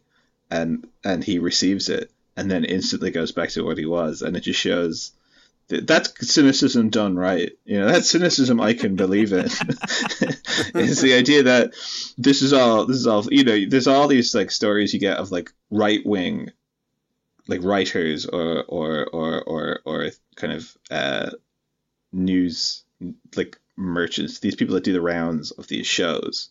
And a lot of the times when the cameras are off, they start talking to the opposing point of view as if like they're mates. And it's like it is all performance to them you know uh it's not real to them you know which is probably true for a lot of like uh, insult comics are not cruel people uh No. uh, in their in their own minds and and and, and oftentimes in, in in in reality it's just the act you know yeah, uh this thing a lot of people say about Anthony Jeselnik is that they're very surprised how nice he is, and he says like, "I'm not actually that nice. It's just that my act is so."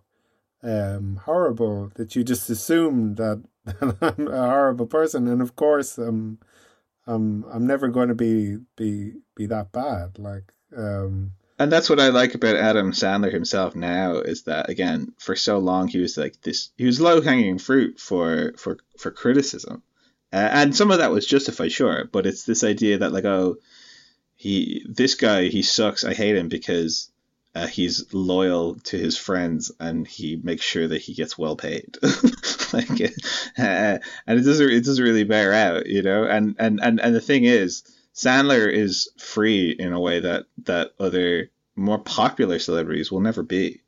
You know, he doesn't have to go on these strict and harmful diets because he just eats whatever he wants. I love, by the way, Yeah, that you make it sound like the end of kind of Gladiator. Now he is free. Um, But uh, I would rather be Adam Sandler than like you know uh, one of the Chris's. Do you know what I mean? like, and and and maybe that's the message that you can take away from this movie is like, hey, look, just try to be funny. Maybe you will be, maybe you won't, but uh, don't take it too seriously, and you'll be fine. he has nine Razzies, by the way. Um, to be clear, so you're mentioning like just in terms of like how how frequent a target he is for the Razzies. Um, he's been nominated, yeah, across three separate decades. Uh, everything from worst screen combo to worst actor. He got a Razzie Redeemer Award in 2020, and then received a worst actor and worst screen combo nomination the following year.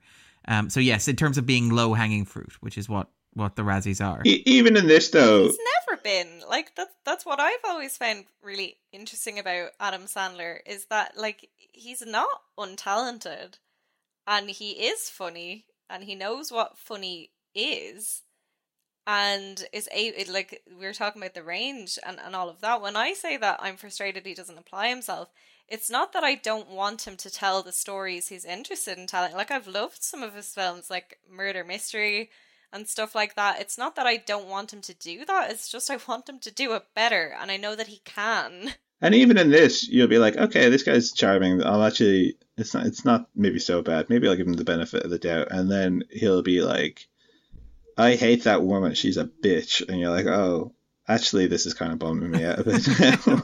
Yeah. you know, that's a lot of his kind of. I watched some of his early stand up, and it was kind of like um, was him saying, um, "I actually kind of wish my ex girlfriend was dead," and like think about her, and and, and um, like it's very kind of spiteful and mean and kind of weird. Well, even It's- even here, like the nice jokes that he makes when he's doing like the construction worker bit is like, "Oh, my my girlfriend. I'm going to joke about my ex girlfriend," and that's that's what makes him nicer than Dickie Diamond is that he's picking on a woman who isn't in the crowd. Um, Again, like Eminem, you know. yeah, it's I- I- it is that kind of like here's like kind of things that we, the um what what is it Eminem says things that you only joke about um like um, With your amongst friends. Yeah, Yeah.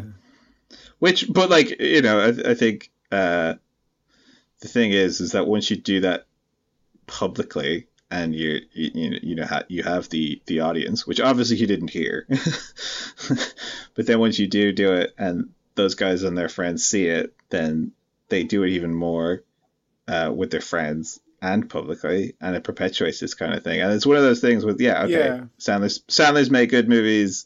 Sandler, I think, is as I've said, relatively benign, but uh, it's one of those things where uh, as you, as you're kind of getting on board, then he yeah something like that will happen in his movies. And Jessica's mentioned that there's this kind of casual cruelty in, in, in his movies Mm. that is that is hard to it's hard to get fully on board. But I think it's I don't think it's a fixed point of Sandler or his movies are definitely X, Y, or Z. I think that uh, I think that it's a it's a it's a it's a shifting expectation from the audience and from Sandler himself because I think even in his Happy uh, Madison movies now there's a lot less of it. yes, Like, there is. since Like, he's kind of Hubie taken the Netflix is a much deal. gentler movie in some ways. Uh, while still having a lot of men- jokes about mental um, incapacity and stuff. Yeah, and it's, it's a but lot it's less like there's misogynistic than there's less. I love that it's Maybe- like a maybe the- sliding scale. It's like you, you calibrate, you turn the dials up in some ways. and It's- it's- kind of done though. Like yeah, you know, yeah. You, you kind of have things like that because it's like they know what they're going to get criticized for now, and it's are we courting that to get that kind of cancel whatever audience, or, or are we going to kind of keep ourselves out of it? But like the impact is still there, and you know what's frustrating about you know some of these things is that like because of Sandler's how it exploded and then was kind of doubled down on and continued.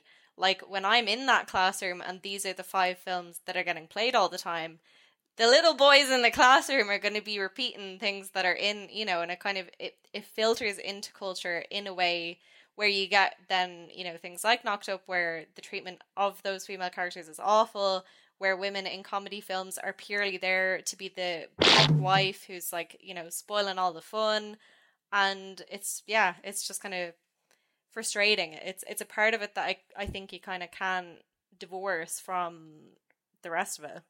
Yeah, I, I I agree, and I think it's like um I think it's it's tied in with his legacy. But what I find, I suppose, interesting is, as I was saying before, like he isn't interested in that whole like oh like he I Well, he's not even pulling a compared to less shocking comedians. Yeah, no, but even even compared to say like your Jerry Seinfelds or people like that who are relatively benign comedians, you never hear any of this stuff from Sandler because I don't think he cares about it.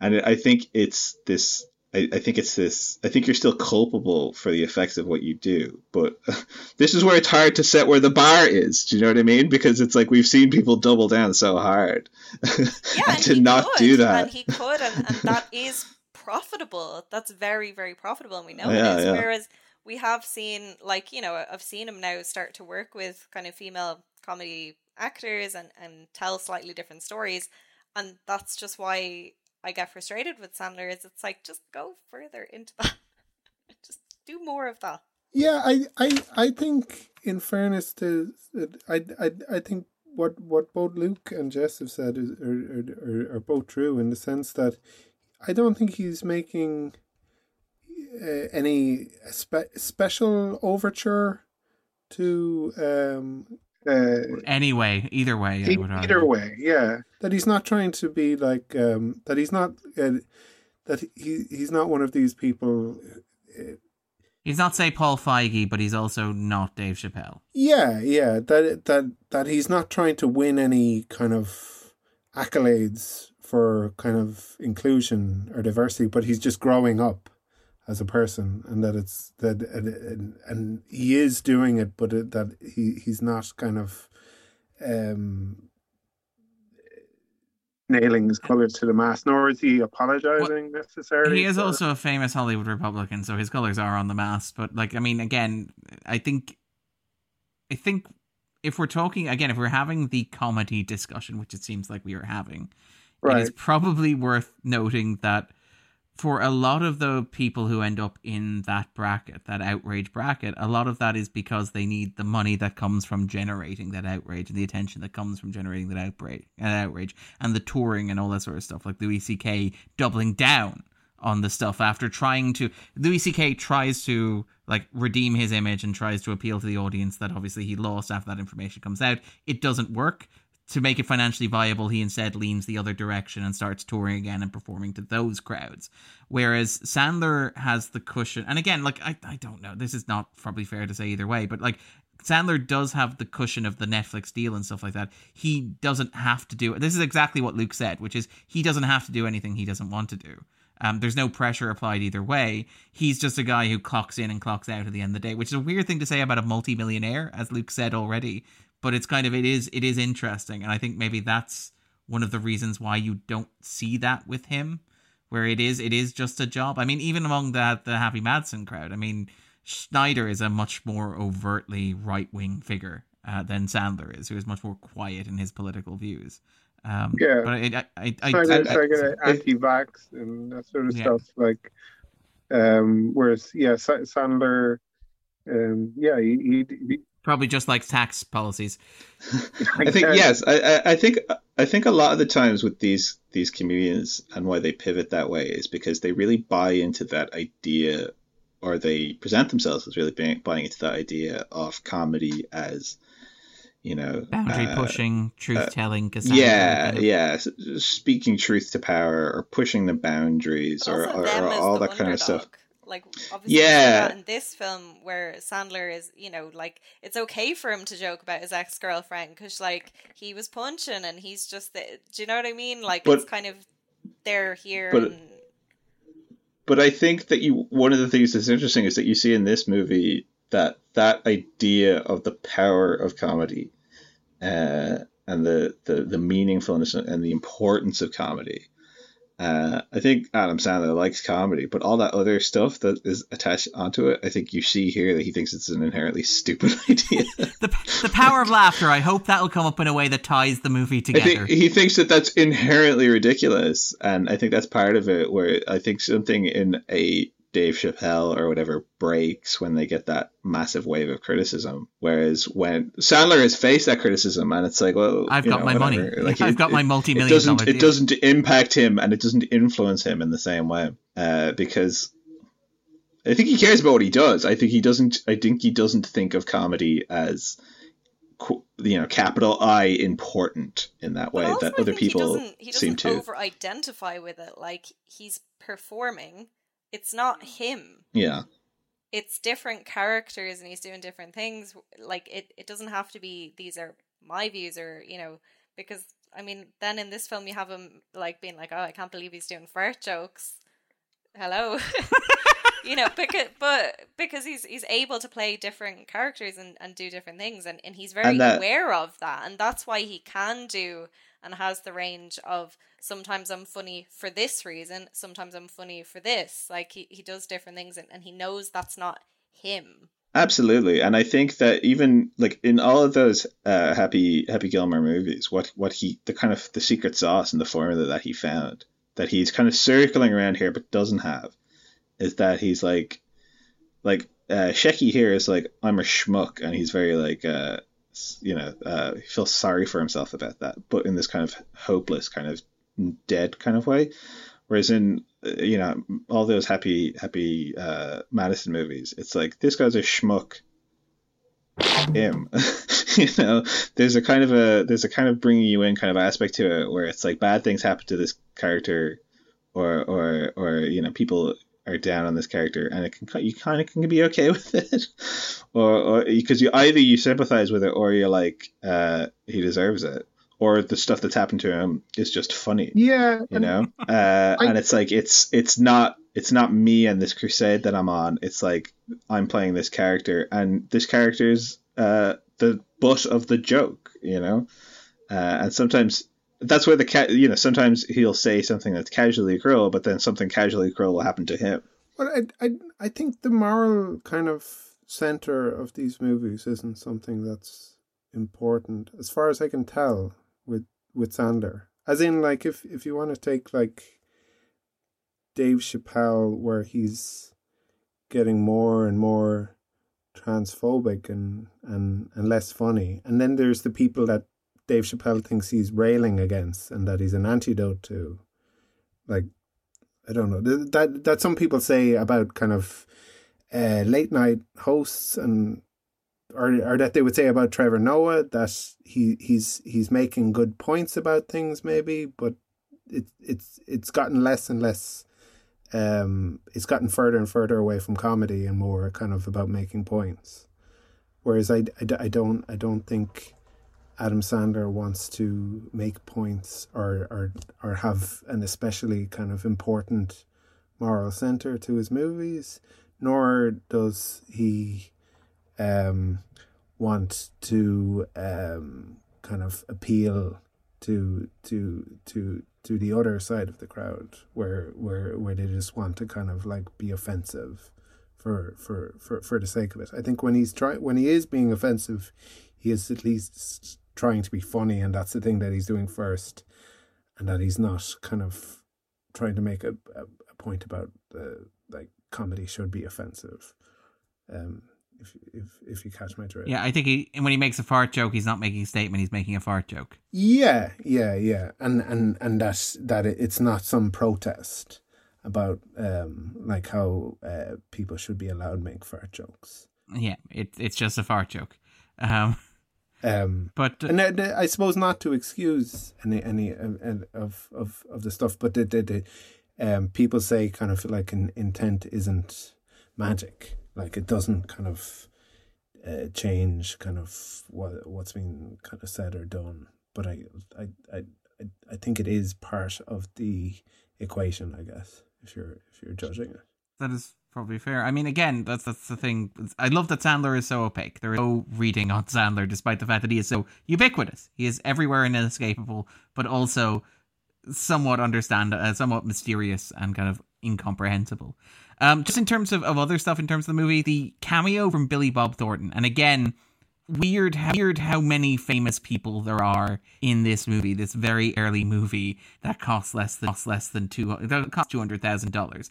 But billy bob thornton shows up as a construction worker heckling in the crowd uh, uh, he was the only other cast member I could find who's ever been asked about the movie, uh, and his response was, "Oh God, that's something I barely remember." My friend Valerie, she wrote and directed that. She and I had done some stuff in theater, and she said, "Hey, could you come down and heckle Adam Sandler at a comedy club? I'm making a movie." So yeah, that was it. I went down to the comedy club, sat down in the audience, and said some stuff to him. That's all I remember. Um, which is is interesting. Like, I but think, yeah, it's think, kind yeah, of. I feel like a lot of characters in Sorry. the movie were given that sort of loose direction. like not a script as such. It's just kind of like told what generally to do. Yeah, like I mean, the, the the whole Billy Zane as the anti-Semitic King Neptune thing is an odd choice with the Greek accent, which I get, which I. I thought his his his his his delivery, considering I'm assuming he was given very little. Um, like I I I I think he's he's kind of um he's funny in this, I guess um, or at least very odd. Well, he get he gets that one the one joke I think that myself and Luke and uh, kind of agree are is the good joke, the the like mandatory good joke in the movie, which is the him smoking a cigarette. I liked his performance though. It's yeah. it's Connery esque. I, th- I think that we we still have not quite fully done right by Billy Zane. We kind of let him fall by the wayside. Uh, and as a performer, I think I, would be up for a as an Assance provided there's not some reason that he has fallen by the wayside that I don't know about, some justified reason. I doubt it. I mean, usually they do pretty well out of that. the thing he did, which got him uh, uh, like cancelled, was defending women, um, maybe would would, would know, knowing the way things kind of tended to go. I don't know. Um, I uh, Lisa Collins as well. I thought was great. The the uh, Ms. Australia. I think she's doing some kind of like fun stuff. Um, the two um, kidnappers as well or would be kidnappers. I think that's Ricky Paull Goldin and Warren Selko, terrorist without shirt and terrorist with mustache. Yeah, yeah. I think I think I I think they they do decent work. It's kind of like like as in the like the problem in a lot of this movie is that they they they just uh, turn the camera on and, and get people to kind of keep going and they don't say cut. So like if if you're if you're comfortable with that, then then it's then it's fine and and you can you can kind of like play in this movie but there's got to be it feels like there's a lot of people like i think some of dickie diamond stuff is just like oh they still haven't yelled cut but but they're still but i'm still on. I, yeah i still have to do something and uh, yeah surely they won't use this. I think that's why i found this hard like to decide whether it is one of the worst films or not because like none of the acting is that bad of like we were talking about kind of student films or like some festival films where like you kind of get a mixed bag of you know who you have in the room whereas like everyone's kind of doing something and some of what they're doing works and, and some of it doesn't quite work but like it's not like the the quality is is just so awful like it, it the, kind of it's all watchable it's just it's there's a there's a ten minute short film in this that if you showed me at a festival, I'd be like, hey, yeah, it was funny. Like I liked it. Yeah, like if you really, if you really boiled this down to wants to be a comedian, isn't a comedian. You do three of the, the, the dream sequences. Dickie gets stuck in the bathroom. He does his act and then the end. Like you, you'd really be like, right, okay, hang on, this, you know, that was that was a fun one. You'd, you'd remember it, you know, but uh, somewhere, somewhere, somewhere in, in, in the battlefield of Panama, so, somewhere on the boat, so somewhere along the way, it just gets lost. And just quickly, in terms of shouting out the rest of the cast, it does include uh, Terry Moore has a small role uh, as uh, General Noriega's mistress. That is the woman who claims to be the wife of Howard Hughes. Um, if you've read, I think, Karina Longworth's Seduction, um, that's a somewhat contested claim. Uh, but she is famous, most famous at the moment for being the 91 year old Academy member who basically told Jennifer Lopez to suck it up uh, when she didn't get a nomination for Hustlers. Um, so yeah, that's the, the connection that ties back here to going overboard. Um, all right, is there anything else you want to talk about? Anything we haven't discussed with regards to the movie? Anything jumping out at people? Well, well, General Noriega is um, uh, played by uh, Burt Young. Burt Young. Yeah, Burt Young. Yeah, yeah. Which is again, it's like, what, what's he doing here? But like, he's he's giving this performance exactly what it calls for. You know. He's a pro. Suitable yeah, no, again, like very clearly, like we got him for a couple of hours, and as as noted in the comments there, like he noted in the kind of the behind the scenes stuff, like literally shot on the edge of the Paramount lot because they couldn't get into the Paramount lot. Um, but yeah, like literally shot over over a day with this guy. Did he? He got to keep those dirty movies. Like that's what he was paid with. He's still going. Like I'm, like he was in the the first season of Russian Doll, which was like a real. Oh, he's wait what? Yeah, he was in the first season of Russian Doll. If you don't, do you not notice him? He was the guy. Burt Young is not dead. I'm sorry. No, he is.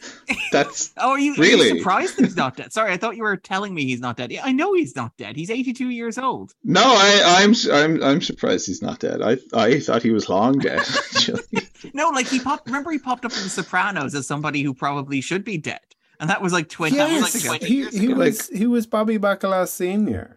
Yeah, um, and and he was he was dying like in that episode, like the only time we got to see him. Some kind of like whenever Rocky Balboa goes to somebody's gravestone and start saying, "Ah, sorry, you couldn't be in the Rocky movies anymore." Like I just always assume the reason why that person has also died in real life. But actually, that's I think very rarely the case. You know, or at least just not always the case. He he got was it uh, what's what's her name Kelly McGill Kelly McGillis's Kelly McGillist basically is probably how you would describe what happened to him with the Rocky movies.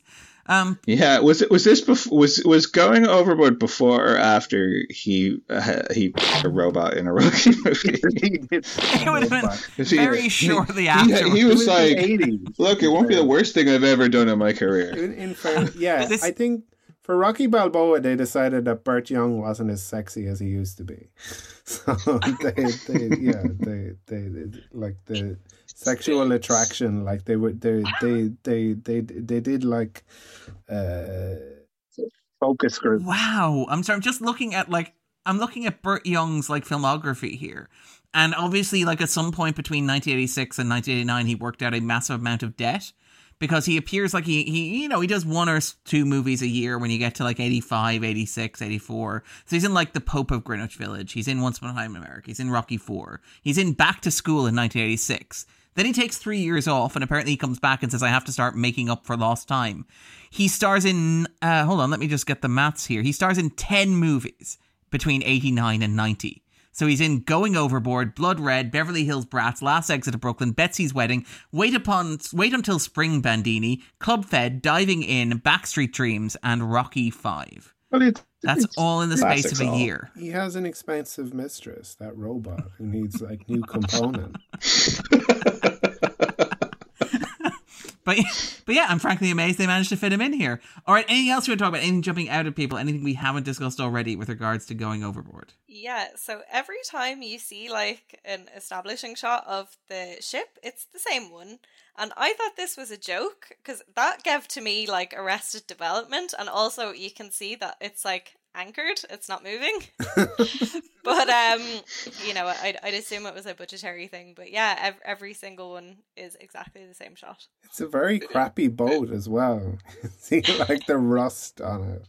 again just just in terms of like giving the origin story of this like it's worth noting that apparently it uh producer Randolph Turo got the idea when he was asked to judge a teen beauty pageant in Palm Springs. As a publicity stunt, the pageant promoters were renting a cruise ship and packing it with current and former beauty contest winners from across the United States.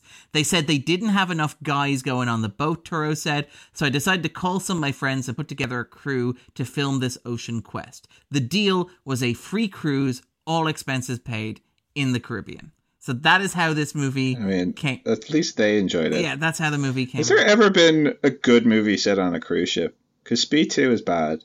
Hmm. Uh, there's that Titanic. Cuba Gooding Jr. That's not a cruise ship, though.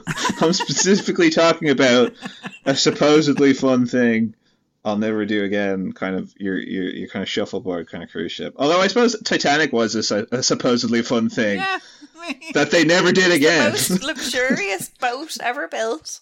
Um, it just didn't go down that way, but it it started it, great. it went down another way. Yeah. uh, what, Titanic is a weird mix because they have the people in steerage as well who are just like looking for a better life in the new world, and then there are the the shuffleboard kind of uh, uh, crowd upstairs who are presumably coming back from their uh, grand European tour. Um, I guess. and we, we should mention as well, um, just to give the movie even more credit than we already have, we mentioned the idea that this is a movie that can be seen as a callback to the old kind of 1960s, 1950s Jerry Lewis comedies as well. The title, The Unsinkable Shecky Moskowitz, is an allusion to the unsinkable Molly Brown, which was a 1964 American Metrocolor musical comedy, which was about Margaret Brown, who was the survivor of the Titanic, who survived the 1912 sinking of the Titanic. Debbie Reynolds was nominated for a Best uh, Best Actress Oscar for that. So just to tie it all together, to answer Luke's question about has there ever been a good movie about having a good time on a cruise ship? Yeah, I mean the unsinkable Molly Brown maybe comes in. Did Molly Brown have a good time on the Titanic? Just because she Molly survived. Brown is um Kathy Bates character. Oh. Oh wow! Okay. Yeah, so she was a Amazing. she was a real survivor, and she is known. I got obsessed with the Titanic. She was known because she genuinely that scene where she gives out to the the um, sailor, being like, "We have to go back. We have to turn around." She actually did that, and they actually did turn around. Oh wow! And Billy Zane is in this, so it all comes yeah, together. no, it, it's all tied together. It, it feels like yeah, no, it's it's a, it's a perfect circle. I don't think we're gonna beat that in terms of uh, usual 250 stuff. Inappropriate smoking. I guess King of the Seas probably shouldn't be seen smoking. That's probably inappropriate. He's a bad role model. Uh, in terms of food waste, uh, do we have food waste? I guess you want to throw out uh, anything that that bird pooped in. Yeah, yeah, the Um, the, the the throw up of and the vomit that comes from that as well. yeah. Yeah. Um, Uh, and then obligatory. Do we have an obligatory RoboCop res- we have an obligatory RoboCop. or is that just for good movies? yeah, maybe Uh, that's or- what's wrong with this movie. it needs more RoboCop references. All right, then. I'm going to give Andrew a chance to think about that. But uh, what we normally do at the end of the podcast is we ask our guests to recommend something, something they're enjoying at the moment. It can be something related to the movie, something unrelated to the movie, just something that gives them a bit of pleasure in these uncertain times. So to give Jess, to give Luke a chance to think about it, I'm going to ask Andrew to go first. I'll recommend something for my sins that was also uh, produced by Happy Madison, and I'm not. Is there like a qualified recommendation? Um, I I enjoyed it because I I quite like Lauren Lapkus, who was the star. It was the wrong Missy, Oh, no. which came out in 2020. Is a very bad movie, but Well, you are a Dave Spade, you are a David Spade fan as well, like Joe Dirt and American Hero. You've you know. I yeah I I I I I don't think um, a David Crackle original. is too bad either. Maybe I have terrible taste, but the Wrong Missy was a uh, for me a kind of a fun like leave your brain, um, you know, at home and or or sorry, take your brain to the cinema and then go home and stream this on Netflix. That's kind of um, uh. Leave your Yeah. brain at the cinema and Forget stream your this on brain at the Netflix. cinema. Yeah. Uh, Cheat on your brain. her yeah for, forget your brain on a bus I, I i guess yeah but um i i i enjoyed it but i i, I really quite like um lauren lapkus um it is very broad and and silly and and I, but I, I i did in, genuinely enjoy it and and and, and thought it was um, thought it was funny at times.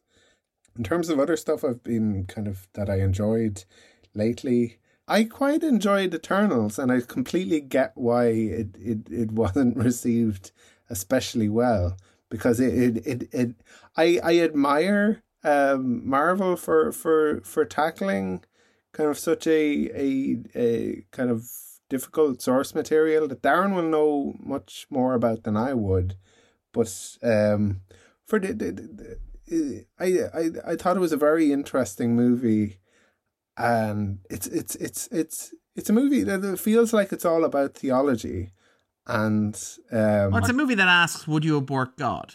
Like that's but it. not that's, just like, that that's- it, it it it it does all of these kind of um interesting you could perhaps say clever things like it answers the the the the kind of problem of evil maybe in a more um elegant way than than than like say um like theism does. Um and it, it's it's it's a very interesting kind of once off. Well presumably they're going to kind of have them in more um marvel movies and that that's just the way they do things these days but I, I, I, I, I thought it was quite good and had some uh, very um, good performances in it as well. It wasn't it, it, it wasn't like stellar or anything, but um, I, I I thought it was very interesting what it was trying to do, um, and um, and kind of applauded it for that, and and want uh, more um, movies to to to to to attempt More these very to take kind of high concept.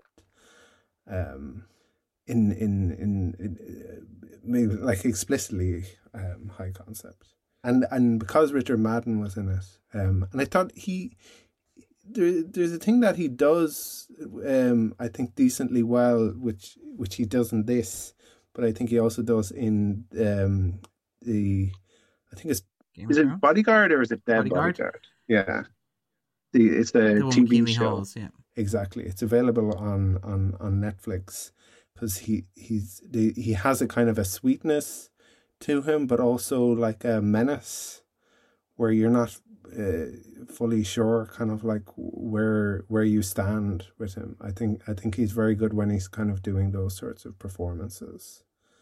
Um, where he's balancing those kind of two sides of what what he can portray. Yeah, so I enjoy those. Um, and I, I would actually be kind of more fonder of Eternals than others. I think it is a movie that has problems, but I admire its oddness, uh, and I think it's it's yeah. kind of interesting to see a blockbuster that is doing the things that it's doing. I wish it were doing them a bit better, and I think it suffers from trying to reconcile with the Marvel formula. But I admire it being a bit unusual within that. I'd agree with um, that. But J- yeah. Jess, what would you recommend? What are you enjoy? Not perfect. No. Um, I think one of our one of our former guests joked Eternals the first movie that is named for its runtime. Um, but Jess, what would you recommend? What are you enjoying at the moment? So, Paper Girls, um, which is now on Prime, is great. Uh, it's based on a comic series which I really loved about these um, four girls. It's set in 1988 and they have a paper route and uh, then they end up encountering aliens and, and it all kind of takes off from there. We love sci-fi in 80s um, as a society at the minute i think. So but it does interesting things with that and, and i think it does that well. Um, and a comic that I've been really loving at the minute has been um, Catwoman Lonely City. Uh, and the link between those two is that Cliff Chiang does the artwork for Paper Girls and also for Catwoman uh, Lonely City. It's, it's really interesting. She's kind of older. Um, she's just gotten out of prison. And it does really interesting things with some of the other Batman villains and where um, Gotham is at and, and that kind of thing. So, yeah, would really recommend them. That's where the black label is, I'm guessing, is the uh, and Luke, what are you enjoying at the moment? What would you recommend? Uh, well, if if if listeners haven't got their their fill of Adam Sandler content uh, from listening to this podcast, I would recommend that they they watch his his new Netflix movie Hustle, um, which is a kind of feel good sports film. Uh, it's not it's not kind of reinventing the wheel in any major way, but it's a very straightforward and very charming story. He's this kind of everyman basketball coach, and he uh, kind of discovers this player playing abroad, brings him over to America, and uh, it's your kind of it's your standard sports movie, but it's very charming, and he's very good in it. And it's it's, it's the kind of movie that they don't make a lot of anymore, but and when they do, they make them on Netflix, and nobody sees them. So I, I and Netflix probably isn't going to continue to make them much longer either. To be fair. Yeah, and it's it's it's it's odd because it's it's it's you know they've got that deal with him, and it's a it's a good use of him, and uh, yeah, I think it's it's it's like no, we we want fifty gray men, um, we want the gray men universe, we want blue notice, green notice, and and and Netflix have. You know, Netflix has have done similar similar movies. If if you if you're if you're Adam Sandler, listen to this and and, you, you're upset with me, uh, for anything that I might have said. I recommend that. I also recommend High Flying Bird. That's another great Netflix basketball movie uh, by Steven Soderbergh. I love that movie. Or you can watch the YouTube clip of the Dunkaccino bit from uh, Jack and Jill, which I think is legitimately hilarious. And I recommended to somebody earlier today. So on that basis. Well, you realize you've just volunteered yourself and Jess to come back and talk about Jack and Jill next year, right? No. Jack and Jill's not on the list, is it? I can't do it. I'll be Jack. You can be Jill. I, I, I will I will do a podcast only about the Dunkaccino bit, which I hold very There's close. so much to unpack. Dear to my heart. Have you have you seen that Twitter account, the like Dunkaccino butt Twitter account, which is who are you, who are you asking? Fair, who are you asking? Fair, yes, I've seen it. fair point. I like like David Lynch directs Dunkaccino, Dunkaccino, but it gets faster every time he says gold. the word dunk. Every time he says dunk, yeah. Oh my god. Just uh, but that that really speaks to uh, you know the the layers of comedy. You know that that that one comedic scene, which is funny on its own merit, is the jumping off point to so much more humor. That's the beauty of comedy, right there. So what you're saying is that you don't think that Jack and Jill belongs on list the 100 worst movies of all time on the basis of that scene alone, no. Is that the other one? that that, that movie yes, is, is reprehensibly bad. That movie is awful and and and and truly mean spirited. I love how quickly you ran to clarify that, Luke. I appreciate that. It's like no ambiguity can be allowed on this. But like, if if one if a scene if a movie has one scene of pure magic, it can't be one of the worst movies ever made. uh, Dunkaccino is so good. it should be on the top 250. Andrew, now you have your criteria. If there's one redeeming moment, yeah, yeah. I, I think like if we if we have you on to talk about a Bergman movie, will you will you come down and do Jack and Jill? like we, Like we did when we had you on for Wong Kar-wai's, kind of in the mood for love. Well, this might ref- this might require off off recording negotiation. I think Jess is Jess is out. What if we get? What if we give? What if we give you a Wong Kar-wai movie, a Bergman movie, and a Hitchcock movie of your choosing? Then can I, we? for three three hundred and fifty million dollars, I will do another Adam Sandler movie. Um, all right, then. In terms of really terms of ridiculous six, like got like tons of people watched it. oh yeah, um, well, it was it was one like, of Netflix's first first blockbusters. Yeah, it was one of Netflix's first big like- like, blockbusters. that was the kind of record setter before um kind of Bridgerton and um Squid Game and stuff like that. It's funny how every record breaking Netflix show is the, the next one that they well, they won't are tell us. interested Yeah. in pushing. Lots of people would- watched it. Take our word for it. Lots of people. So many people that we're not going to make a sequel to it. So many people that we will promise will make an Uh, expanded Grey Man universe, but you are never going to see any of these projects. the, the people love Grey Man. Yeah. The people love Bright. They demand more Bright. Um, and we will give it to them eventually. Um, but yeah, that's Well, who knows? Because some of the popular stuff that we know and like, they're like, nah. well, I, th- I think Yeah. that's more that speaks to the sustainability of streaming. Where, like, again, Luke mentioned it earlier on. This is a movie where this is a week where a ninety million dollar superhero movie tied to the biggest brand on the planet just disappeared from existence, rather than releasing it on streaming because it's more profitable to take a fifteen million dollar write down than it is to release it on a streaming service. Well- so yeah, I I feel like those metrics are, are somewhat arbitrary. Um, What movie is that? that's Batgirl. Batgirl. Batgirl. Oh, okay. Uh, also, Scoob Holiday Haunts, which would have been the rare movie to include both an exclamation mark directly followed by a colon for movie punctuation title nerds out there. Uh, that also disappeared. Um, and I think that was uh, to do with the the backlash from from like anti um uh, exclamation point and comma um, uh, punctuation there. I, I I know because when we started the 250, I was like, "Do we put an exclamation mark?" And Andrew was like, "If you do, I walk." That's my that's the that's just Comma and I'll never come back.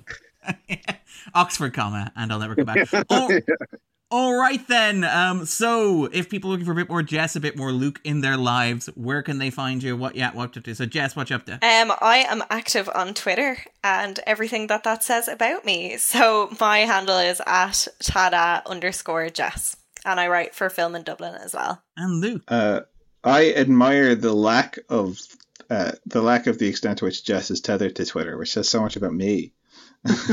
I wish I could be more like her.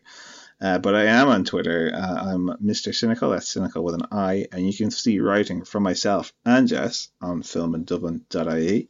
Film in Dublin have recently collaborated with the artist Amy Lauren McGrath to launch our own range of apparel, which I'm. It's a podcast, so you can't see. But I am wearing one of Trust them us. It is. Nice. right now. Yeah. That's really we've got buttering tees, us up. we've there. got totes, uh, and yeah, you, you should you should you should wear them while you listen. No one will know, but it'll make me very. We'll happy. know. We, we'll know. You'll have our approval, and is that not what? What more do you want? Take a photo of yourself and send it in to our many Twitters. um. Also, then, all right. So the 250 is available um on Stitcher, on SoundCloud, on Amazon Music. If you're listening to us, you have probably figured out how to listen to us already. Uh, please feel free to. Music, That's a new one. The, That is, yeah. Well, that was because people started having ethical objections to Spotify, and uh, apparently not to Amazon. Um, Amazon is a okay as well. I've had a lot of people like justify piracy by their objection to Amazon, and it's like there's there are elements of piracy which which aren't great either, kind of. Uh, but but anyway, yeah. The any, uh, anyway, so people are choosing Amazon for for for ethical moral reasons. Yeah, people. Yeah, that. that uh, look, Yeah, but Spotify hurts people they like who are like big celebrities and like, Amazon. We don't know. You can listen to podcasts on Amazon. Yeah, yeah. This is news to me. Well, fantastic. This is why we have you on, Luke. Um, but yeah, this is why you can get kind of like it's a fresh, spontaneous discussion uh, where I can explain to you that it's a... one, so that we get one of those warnings above our podcast. to, to, listen to for proper um go go to like follow these like for more information like reputable information about about covid-19 like all right now we mentioned Speed 2 cruise control on this podcast episode. We will be covering that in a few weeks. The fantastic Jason Coyle, the wonderful Richard Drum will be joining us for that discussion. But next week, it's just going to be myself and Andrew. We're going to be doing a solo bolo. We're going to be talking about Cool Hand Luke, the 1967 movie starring Paul Newman. And then to give listeners a chance to brace themselves for this, because it's apparently a movie you need to brace yourself for, we will be covering Requiem for a Dream in two weeks' time with the wonderful Richard Drum. So uh, if you need time to amp yourself up and ease yourself through that experience, uh, consider yourself forewarned and uh, maybe or maybe not forearmed, given what happens over the course of that movie.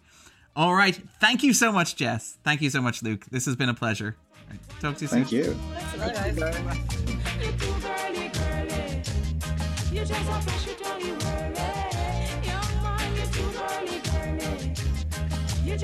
Thank you.